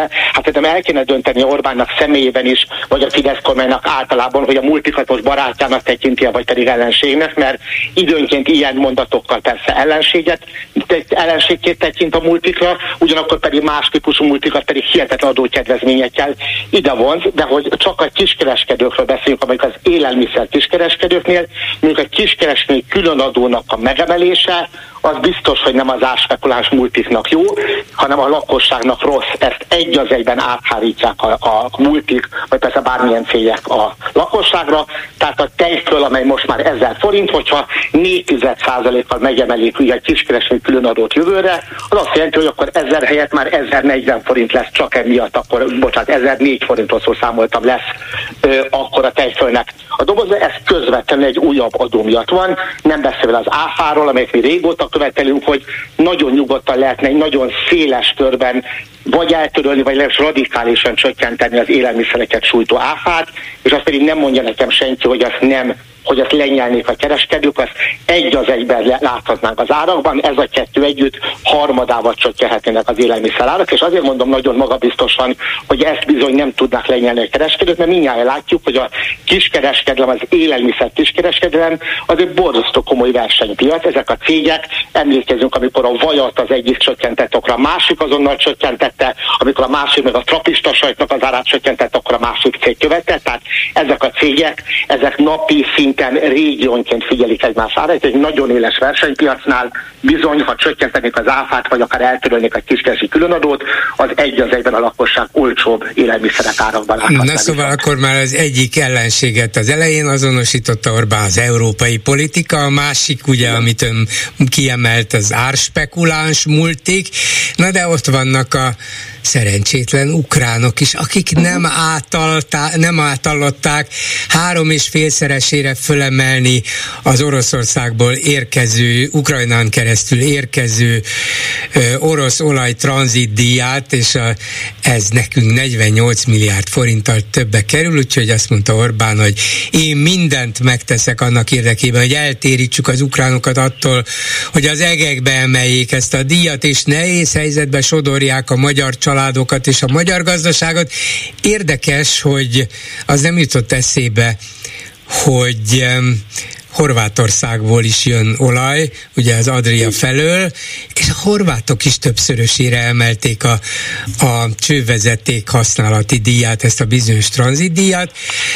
Lehet, hogy a horvátokkal is keménykedik, csak mintha a színfalak mögött tenné, de az ukránokat üti, vágja, miközben tegyük hozzá, hogy a, az üzemanyagok ára, amely az utóbbi hetekben, hónapokban valóban emelkedni kezdett, nem a, az ukrán csővezeték használati díja miatt emelkedik, mert az a molnak a nyereségét valóban csökkenti, de a benzin és a dízel árát azt, azt a nemzetközi tőzsdei árak alapján szokták kiszámolni, ha én jól tudom. Igen, nagyjából a kérdésében a gondolatomnak egy bizonyos részét el is mondta Volkár úr, egyetértek önnel. Az egyik érvem az pont ez lett volna, hogy Horvátországból is érkezik, de hogyha jól figyeltem a nyári terveit, vagy a nyári nyaralását Orbán Viktornak, mint hogyha jobban inkább Horvátországban nyaralna, mint Ukrajnában, és mint hogyha akkor emiatt talán kevésbé. Megértőbb velük szemben, úgy látszik. Talán megértőbb a horvátokkal szemben. Tényleg cikinek kezdem, de én tényleg fölírtam magamnak azt, hogy ezt a gondolatkörtő úgy vezette be Orbán egyébként, hogy megint elmondta azt, hogy Magyarország mindig is ellenezte a háborút és ellenezte a szankciókat. Itt azért kettő félmondatom azért lenne, hogy természetesen elleneztük a háborút. Én nem tudok elképzelni olyan épeszű bárkit, aki ne ellenezze bármilyen háborút. Ugye a vita maximum annyi tud lenni, hogy hogyan kell egy háborút befejezni. Szóval én nem tudom elképzelni, hogy ketté lehet úgy osztani akár egy társadalmat, akár az unió egészét, vagy az uniós tagállamokat, hogy van, aki szeret háborúzni, akinek nem szeret háborúzni. Ez biztos egy abszurd gondolat a részéről. A másik a szankciókkal kapcsolatos, hogy ellenezte a szankciókat. Hát amikor, amikor beszél, a, a, beszél interjúban a Kossuth rádióban egy mikrofonban, akkor lehet, hogy igen, de amikor éles helyzet, akkor mindig ezeket megszavazta. De visszatérve a benzin, amit ön mondott valóban, hogy ez nem, nem csak ebből származik, hogy megemelték az ukránok a kihasználati díjat, ön is említett egyet, hogy van egy világpiaci ár is, hogyan mozog, én pedig hagyd tegyem mellé, hogy itt is van egy közvetlen módja, ahogyan a kormány befolyásolhatja a benzinnek az árát, akár az áfát, bár ott valóban azért vannak uniós szabályok, amilyek nincs ennyi mozgástér, de a jövő évre tervezett radikális jövedéki adóemelés, amit egyébként most éppen ma reggel nem mondott, mert azt szoktam mondani, hogy ezt a bűnös Brüsszel miatt kell emelni a jövedéki adót, valamennyire igen, de sokkal magasabban emelik, vagy jobban emelik, mint amilyen kéne. Ezt meg a trükköt végezték itt el, hogy egy nagyon-nagyon előnytelen forint euró árfolyammal számolták ki a jövedéki adó emelés, mint hogy ők egy hihetetlen pessimista forint árfolyamot látanak jövőre, szóval sokkal jobban emelik a benzinnek jövedéki adóját jövő évtől, mint amennyire kellene a valóban elvált uniós jövedéki adóemeléshez képest, és így bőségesen 700 forint fölé fog emelkedni a benzinnek az ára, ez pedig biztosan nincsen köze az ukránoknak. Volt még egy gazdasági kérdés, amit szintén az ukránokra hegyezett ki, ez az olcsó ukrán gabona és egyéb más mezőgazdasági termény, amit um, Magyarország és néhány más kelet-európai ország is tegyük hozzá sérelmez, hogy ez az itteni piacot felborítja, az itteni termelőknek rossz, ezt a részét értem is. De hát éppen, hogy az élelmiszerinfláció volt kiugróan magas, és még mindig az Igen. Magyarországon, és hát ha olcsón lehet Ukrajnából hozzájutni alapvető élelmiszer vagy mezőgazdasági terményekhez, akkor ez az infláció letörésének akár egyik eszköze is lehetne. Én tudom valamit valamiért, de hát nem lehet úgy beállítani ezt a dolgot, szerintem legalábbis, hogy egyrészt harcolunk az infláció ellen, másrészt az olcsó ukrán gabonát és egyéb terményeket, azt innét kitiltjuk, hogy maradhassanak a magas árak. Például szocialista képviselőként volna erre olyan megoldása, ami például tisztességesebb, és egyébként a magyar fogyasztó számára hasznosabb is lenne? Igen, természetesen. Ne, itt is egyébként, bocsáss meg, megint egy, egy fél mondatot hagy idézek Orbántól. Tényleg, hogyha már arra kényszerítettek egyet, hogy meghallgassa Orbának beszélt, akkor a jegyzeteiből ezt a fél gondolatot hagy, hagy mondjam, hogy ő azt is mondta, hogy a gabona ügyekben az európai vezetés, ugye brüsszelezett, az amerikai érdekeket képviseli. Itt őszintén mondom, hogy letettem a tollamat ezt a jegyzetre, és itt nem tudtam folytatni, nem pontosan értettem, hogy Európai Uniós közvetlenül vagy közvetett módon választott vezetők miért képviselnek az amerikai de ez egy zárójeles gondolat. Bocsánat, folytatom, mert ugye ő is folytatta, Ó, méghozzá egy abszolút, nem, nem egy ilyen abszolút orosz hamis hír terjesztésébe uh-huh. fogott bele, ugyanis azt mondja, amit a ukrán gabonának hívunk, az persze nem ukrán gabona, hanem?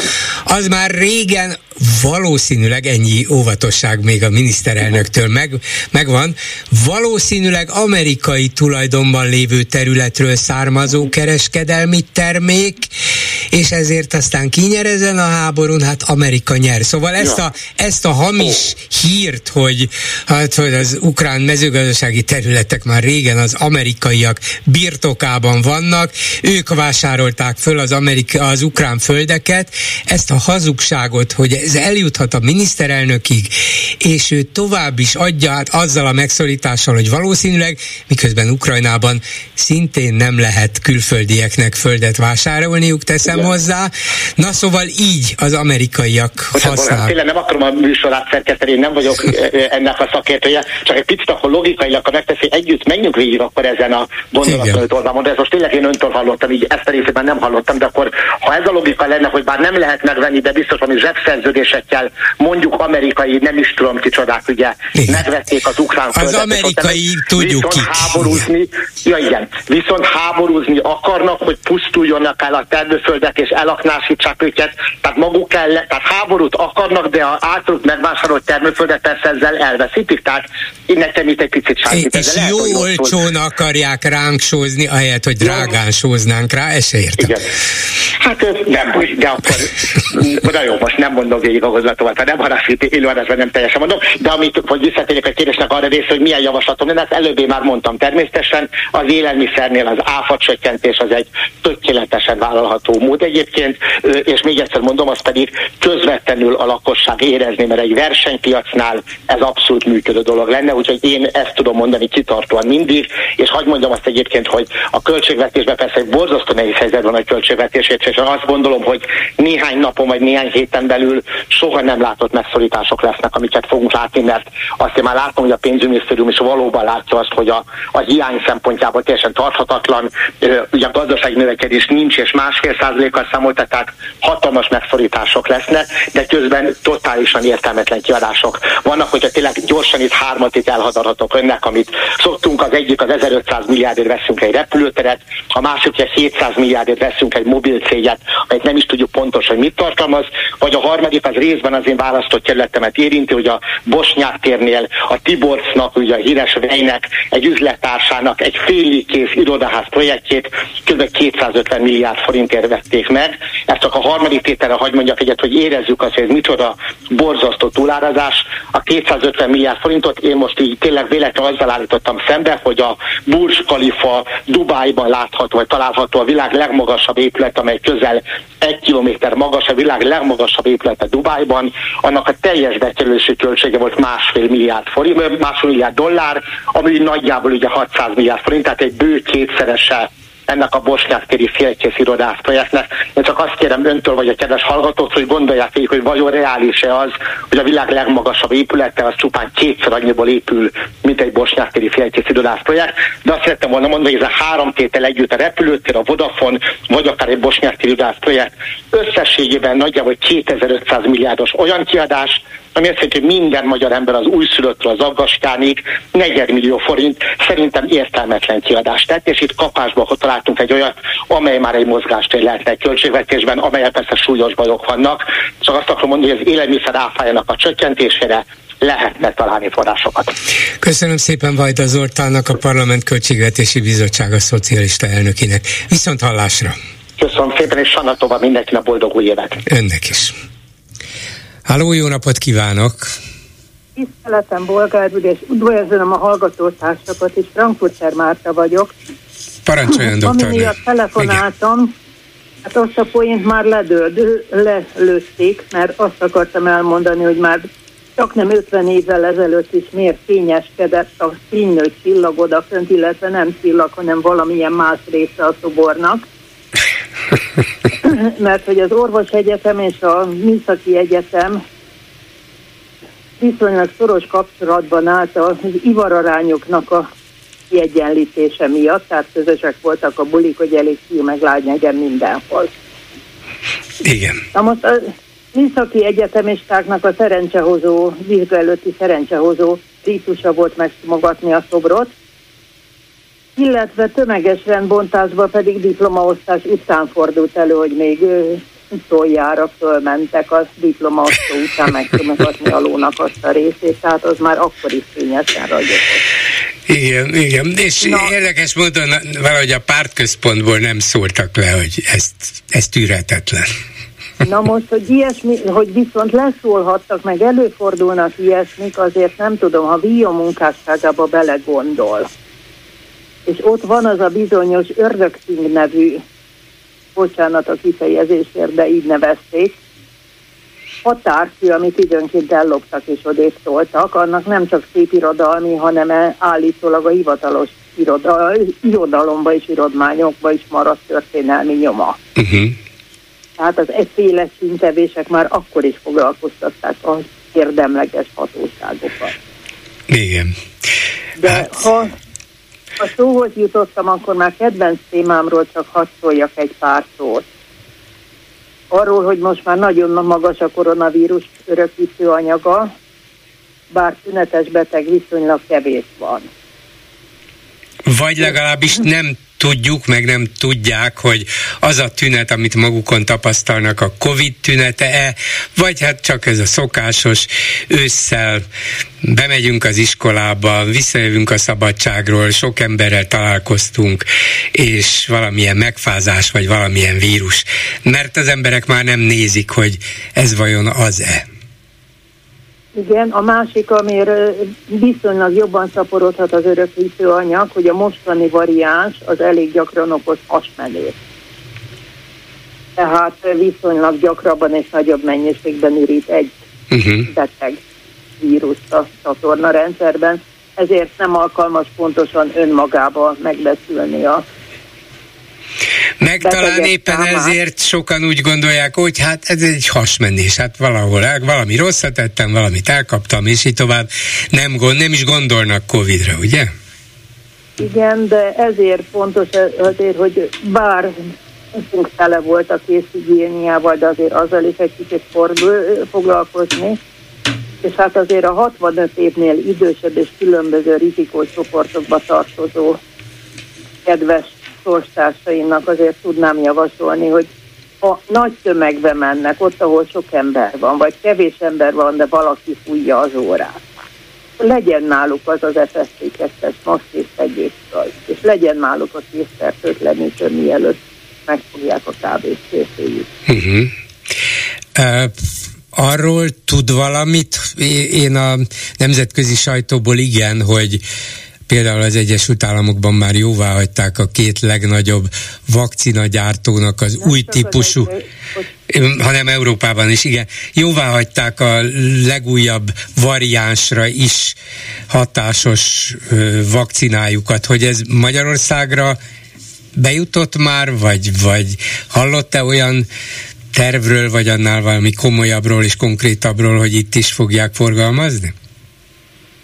Remélem, hogy fogják forgalmazni konkrét tervet, senkitől semmit nem hallottam. És szeptember 1-én hagyta az Európai Gyógyszerügynökség jóvá. Ami azt jelenti, hogy nyilván miután itt az ősz, és miután jóvá vannak hagyva, akkor valószínűleg ezek a gyógyszergyárak is felkészültek arra, hogy akár azonnal szállítsanak. Úgyhogy ez, ez akár heteken belül itt lehet? Hát reméljük. Uh-huh. De ha nem, akkor annak nem sok értelmét látja, hogy ha még maradtak vakcinák az előző felhozatalból, akkor annak a beadását kérje valaki, vagy nem most már érdemes kivárni az újat? Na most az előző vakcinák kevésbé hatásosak, és ugye az alapvakcinát azt már is vonták a forgalomból hát az, az alaptípusra érvényes, hanem a második leporolt változatot, ami ősszel volt, az van már csak forgalomba. Uh-huh. De talán érdemes kivárni ezt a legújabbat, mert ez arra is hatásos, ami most kering a világban. Igen, és a WHO azt is mondta, hogy a különböző számú újraoltásokat érdemes leporolni, és a WHO azt javasolja, hogy a rizikócsoportba tartozókat és a 60 év felettieket össze újra kell oltani az új típusú oltóanyagokkal. Ehhez a... nem, nem kéne például egy olyan fajta, hát vagy kampány, vagy legalábbis egyre több szakértői nyilatkozat, vagy kormánynyilatkozat, hogy igen, tudjuk, hogy megint terjedőben van, úgy látjuk, hogy ezek nem olyan veszélyes variánsok, de mégis jobb a biztonság, és a rizikócsoportokban ezeknek súlyos következményeik is lehetnek, úgy, hogy ajánljuk, hogy amint beérkezik, ami várhatóan ekkor és ekkor van, kérjék házi orvosuktól, vagy jelentkezzenek be oltópontokra, Szóval nem kéne ezt előkészíteni? Nézze, én egy nyugdíjas vénasszony vagyok, akinek semmiféle hatalom nincs a Nem csak, hogy hogy működne ez normálisan. én azt tudom tenni, hogy az önműsorát elég sok öreg ember hallgatja, legalább nekik elmondom, mert országos kampányt nem tudok szervezni.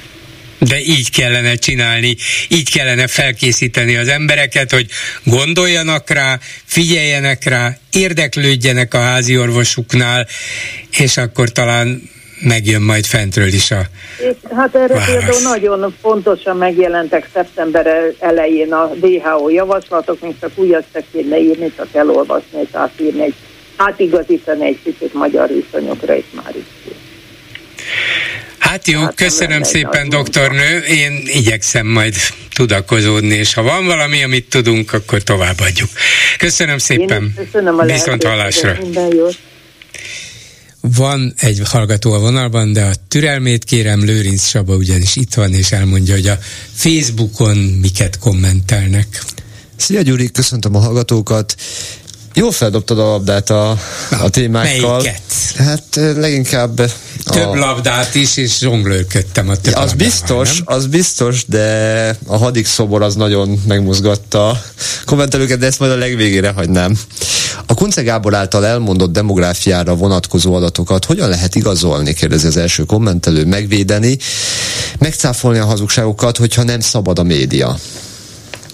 Hát a médiának abban a részében, amelyik szabad. Hát mi is szabadok vagyunk, nálunk is lehet, itt is el lehet mondani, vannak még független portálok, újságok, úgyhogy valószínűleg meg is fognak ilyenek jelenni, hiszen a miniszterelnök elég konkrét volt ebben a 154 ezer, azért az elég konkrétum. Hogy számolta ezt ki, mire vonatkozhatott, miből vonta le ezt a következtetést, miközben tényszerűen valóban kevesebb kevesebb gyerek született, mint az előző nyolc évben. Csak úgy lehet értelmezni persze, ahogy, ahogy itt Kunce Gáborral együtt megtettük, hogy igen, de a termékenységi ráta nőtt, tehát kevesebb nő volt szülőképes korban, és hogyha nem nőtt volna a termékenységi ráta, akkor még ennél is kevesebb gyerek született volna. Talán 154 ezer gyerekkel kevesebb született volna, mint, mint egyébként született, de gyakorlatilag még így is kevesebb, mint amennyi korábban. Ezek után térjünk rá a svéd NATO csatlakozás ratifikálására, illetve az a körüli úgymond Hogy a nem ratifikálásra. Egy kommentelő kivágott egy hírrészletet. Magyarország dühösen fenyegeti Svédországot áll a címben. Pilström svéd külügyminiszter tegnap sajtós által reagált Szijjártó által egy pohár vízben kavart viharra, elolvasta neki a, a neki címzett magyar üzenetet, de nem kíván hozzáfűzni semmit. A svéd köztévé oktatási és ismeretterjesztő csatornájának igazgatója viszont adott egy rövid, de velős választ Szijjártónak. Önmagában az, hogy a magyar politikusok nézik az UR filmjei, filmjét, örvendetes, de mélységes hozzá nem értést tükröz, ha valaki úgy véli, hogy a svéd politikusok irányíthatják azt, hogy az UR milyen tartalommal és hogyan készítse anyagait. Ezek tárgyszerűek, az újságírás szakmai kötelezettségeinek megfelelően készülnek. Igen.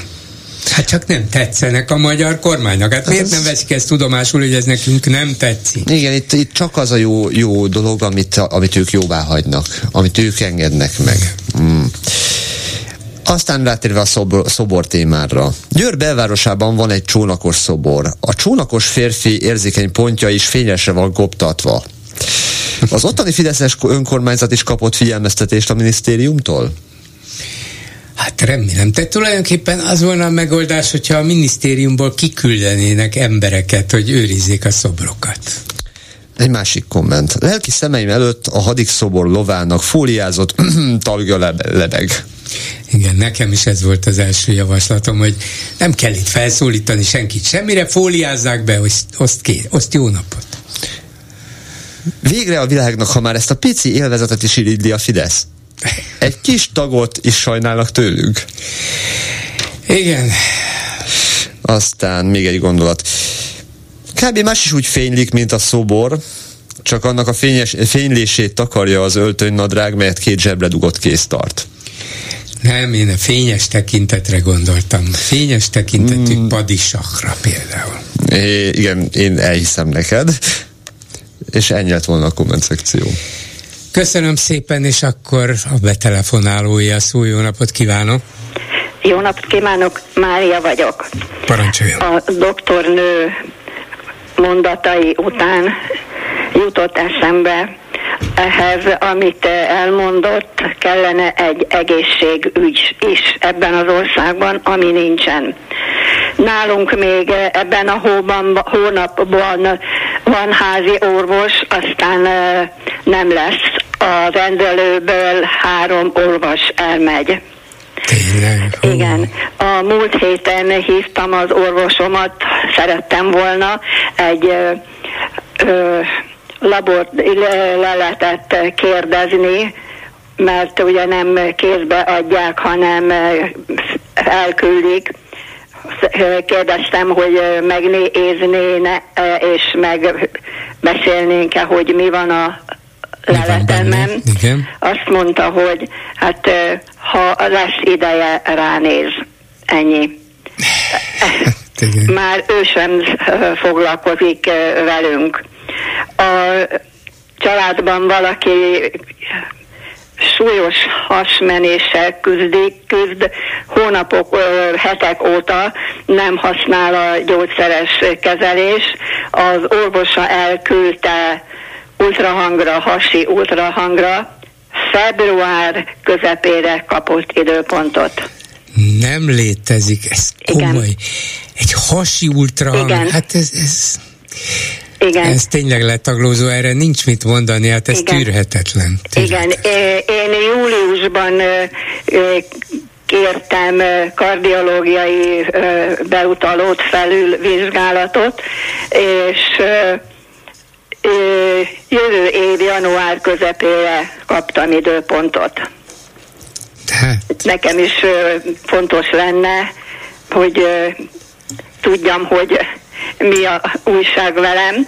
Na szóval ez az egészségügy, csak ezt akarta, ez most egy ilyen friss gondolatmenet, Igen. hogy nincs is, nincs is egészségügy. Igen, de hát tényleg lassan ez lesz az embernek a végkövetkeztetése. Olyan drámai gyorsasággal romlanak a körülmények, feltételek, a minimális eh, kontrollt, vagy a minimális Igen. diagnosztikát nem végzik el. Hát hogy lehet így működni? Hát vagy meggyógyul az ember ember magától, vagy, vagy különben tényleg nem számíthat semmi jóra, és ezt tudomásul veszük végül is.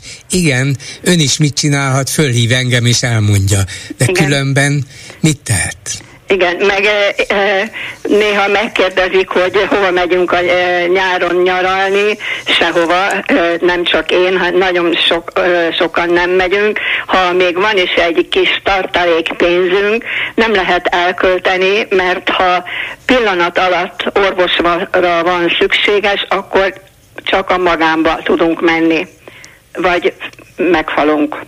Hát igen, hogyha arra van szükség, hogy valamit azonnal tudjanak meg, azonnal fedezzenek föl, akkor, akkor nincs más hátra, mint igen. a magán megoldás. Igen. De tényleg, eh, azt nem értem, hogy, vagy, vagy azon gondolkozom, hogy mikor jut el ez az egész egy olyan pontra, amikor azt mondja minden egyes ember, aki az egészségügyben kénytelen megfordulni, hogy jó, eddig elfogadtam, eddig megértettem, eddig bosszankodtam, de nincs tovább. Hát nem, nem tudok hova hátrálni ennél. Hát ezt én sem értem. Ez nekem is egy nagy kérdés. Hát itt vannak a, az őszi megmozdulások, hát nem csak a, a tanárokért, meg a diákokért kellene felállni, hanem magunkért is, meg mindenkiért Hát igen, meg kérjünk egy beutalót a tiltakozó tüntetésekre. Igen. Köszönöm szépen hogy... Bocsánat, én nem ezért telefonáltam, ez csak eszembe jutott. Nálunk is Fehérváron van egy szobor, a, az egy ilyen kedves, kedvelt kis szobor, Kati néni szobra, akit mindenki arra járó megsímogat uh-huh. hogy Kati néninek az orra, a hátsó feje, hát nagyon fényes mindenhol, úgyhogy akkor kérem szépen a védett szobrok közé Igen. is felvenni őt is. Így van. Nem tudom, hogy Lázár minisztériumának mi köze van ehhez, de akkor azt is védjék meg. Köszönöm és szépen. Bocsánat, még egy friss hírem van, tudod, nincs tél. Most egy, egy ismerősöm egy két óra előtt 29 év pedagógiai munka után megkapták a mai napon az új mindenfélét bérkategóriát is, ugyanannyi pénzt kap, mint egy pályakezdő. Hát igen, gratulálunk, így van. igen, lesz, lesz itt még sok, nem kevés. Köszönöm szépen, hogy jelentkezett Köszönöm és elmondta viszont hallásra. Köszönöm, viszont hallásra. Ezzel a megbeszéljük mai műsora véget ért készítésében közreműködött Bencsik Gyula, Lőrinc Csaba, Erdei Tünde, Simon Erika és Csorba László, Bolgár Györgyöt hallották, viszont hallásra a jövő héten. Most pedig jön az Esti Gyors. Esti Gyors, a hírek háttere. Jó estét kívánok, Sámeszi János vagyok, ez itt az Esti Gyors, a szerkesztő Zsidai Péter. Politikusok és az úgynevezett szakértők idióta szokása, hogy megpróbálják elhitetni velünk, hogy bizonyos mindenkit érintő jelenségek következményeit megúszhatjuk. Semmi más dolgunk nincs, csak rájuk szavazni, illetve az ő tanácsaik szerint alakítani az életünket. Maradj otthon, tartsd be a járványügyi szabályaimat, és nem kapod el a vírust. Mondj le a gyors utazásról, vásárolj drágább élelmiszert, és nem melegszik tovább a föld. Szavaz rám, építek kerítést, és nem lesznek bevándorlók. Hazudták, hazudják nekünk folyamatosan. Itthon alig, ha nem, nagyon sokan elhitték Orbán Viktornak, hogy nem lesznek bevándorlók. Pedig amikor a miniszterelnök erről hazudott, már nőni kezdett, azóta pedig megsokszorozódott az országban dolgozó külföldiek, nem ritkán harmadik országbeli melósok száma. Nem vehetik el a magyarok munkáját ezáltal a plakátokon, miközben egyre több nem magyar dolgozott olyan pozíciókban, ahol a magyarok annyira nem akartak vagy nem voltak hozzá elegen. És miközben a magyar állam embertelenül bánt azokkal, akik menedéket kértek, dolgozni jönni lehetett. Ez utóbbi rendben is van így. A bevándorlás megúszhatatlan. Nem csak azért, mert a világ legtermészetesebb dolga, hogy az ember, munkaerő áramlik ide-oda, ahol éppen munkát és élhető életet talál, hanem azért is, mert míg a világ szegényebb része fiatal és túlnépesedik, a gazdag, de öregedő Európának szüksége van a GDP termelő, a szociális rendszert fenntartó munkáskezekre. Magyarország sem lehet kivétel. Ezen a gyűlöletkeltő kormánypolitika sem tudott, és az ellenzéki migráns munkásos közlemények sem fognak tudni változtatni. Ártani viszont mindkettő árthat. A bevándorlás ugyanis nem egyszerű és nem kényelmes dolog, az pedig biztosan nem segít, ha a kék plakátokon szocializálódott, a házaik mellé épülő gyárak miatt egyébként is ideges polgárokban tovább fűtjük a gyűlöletet.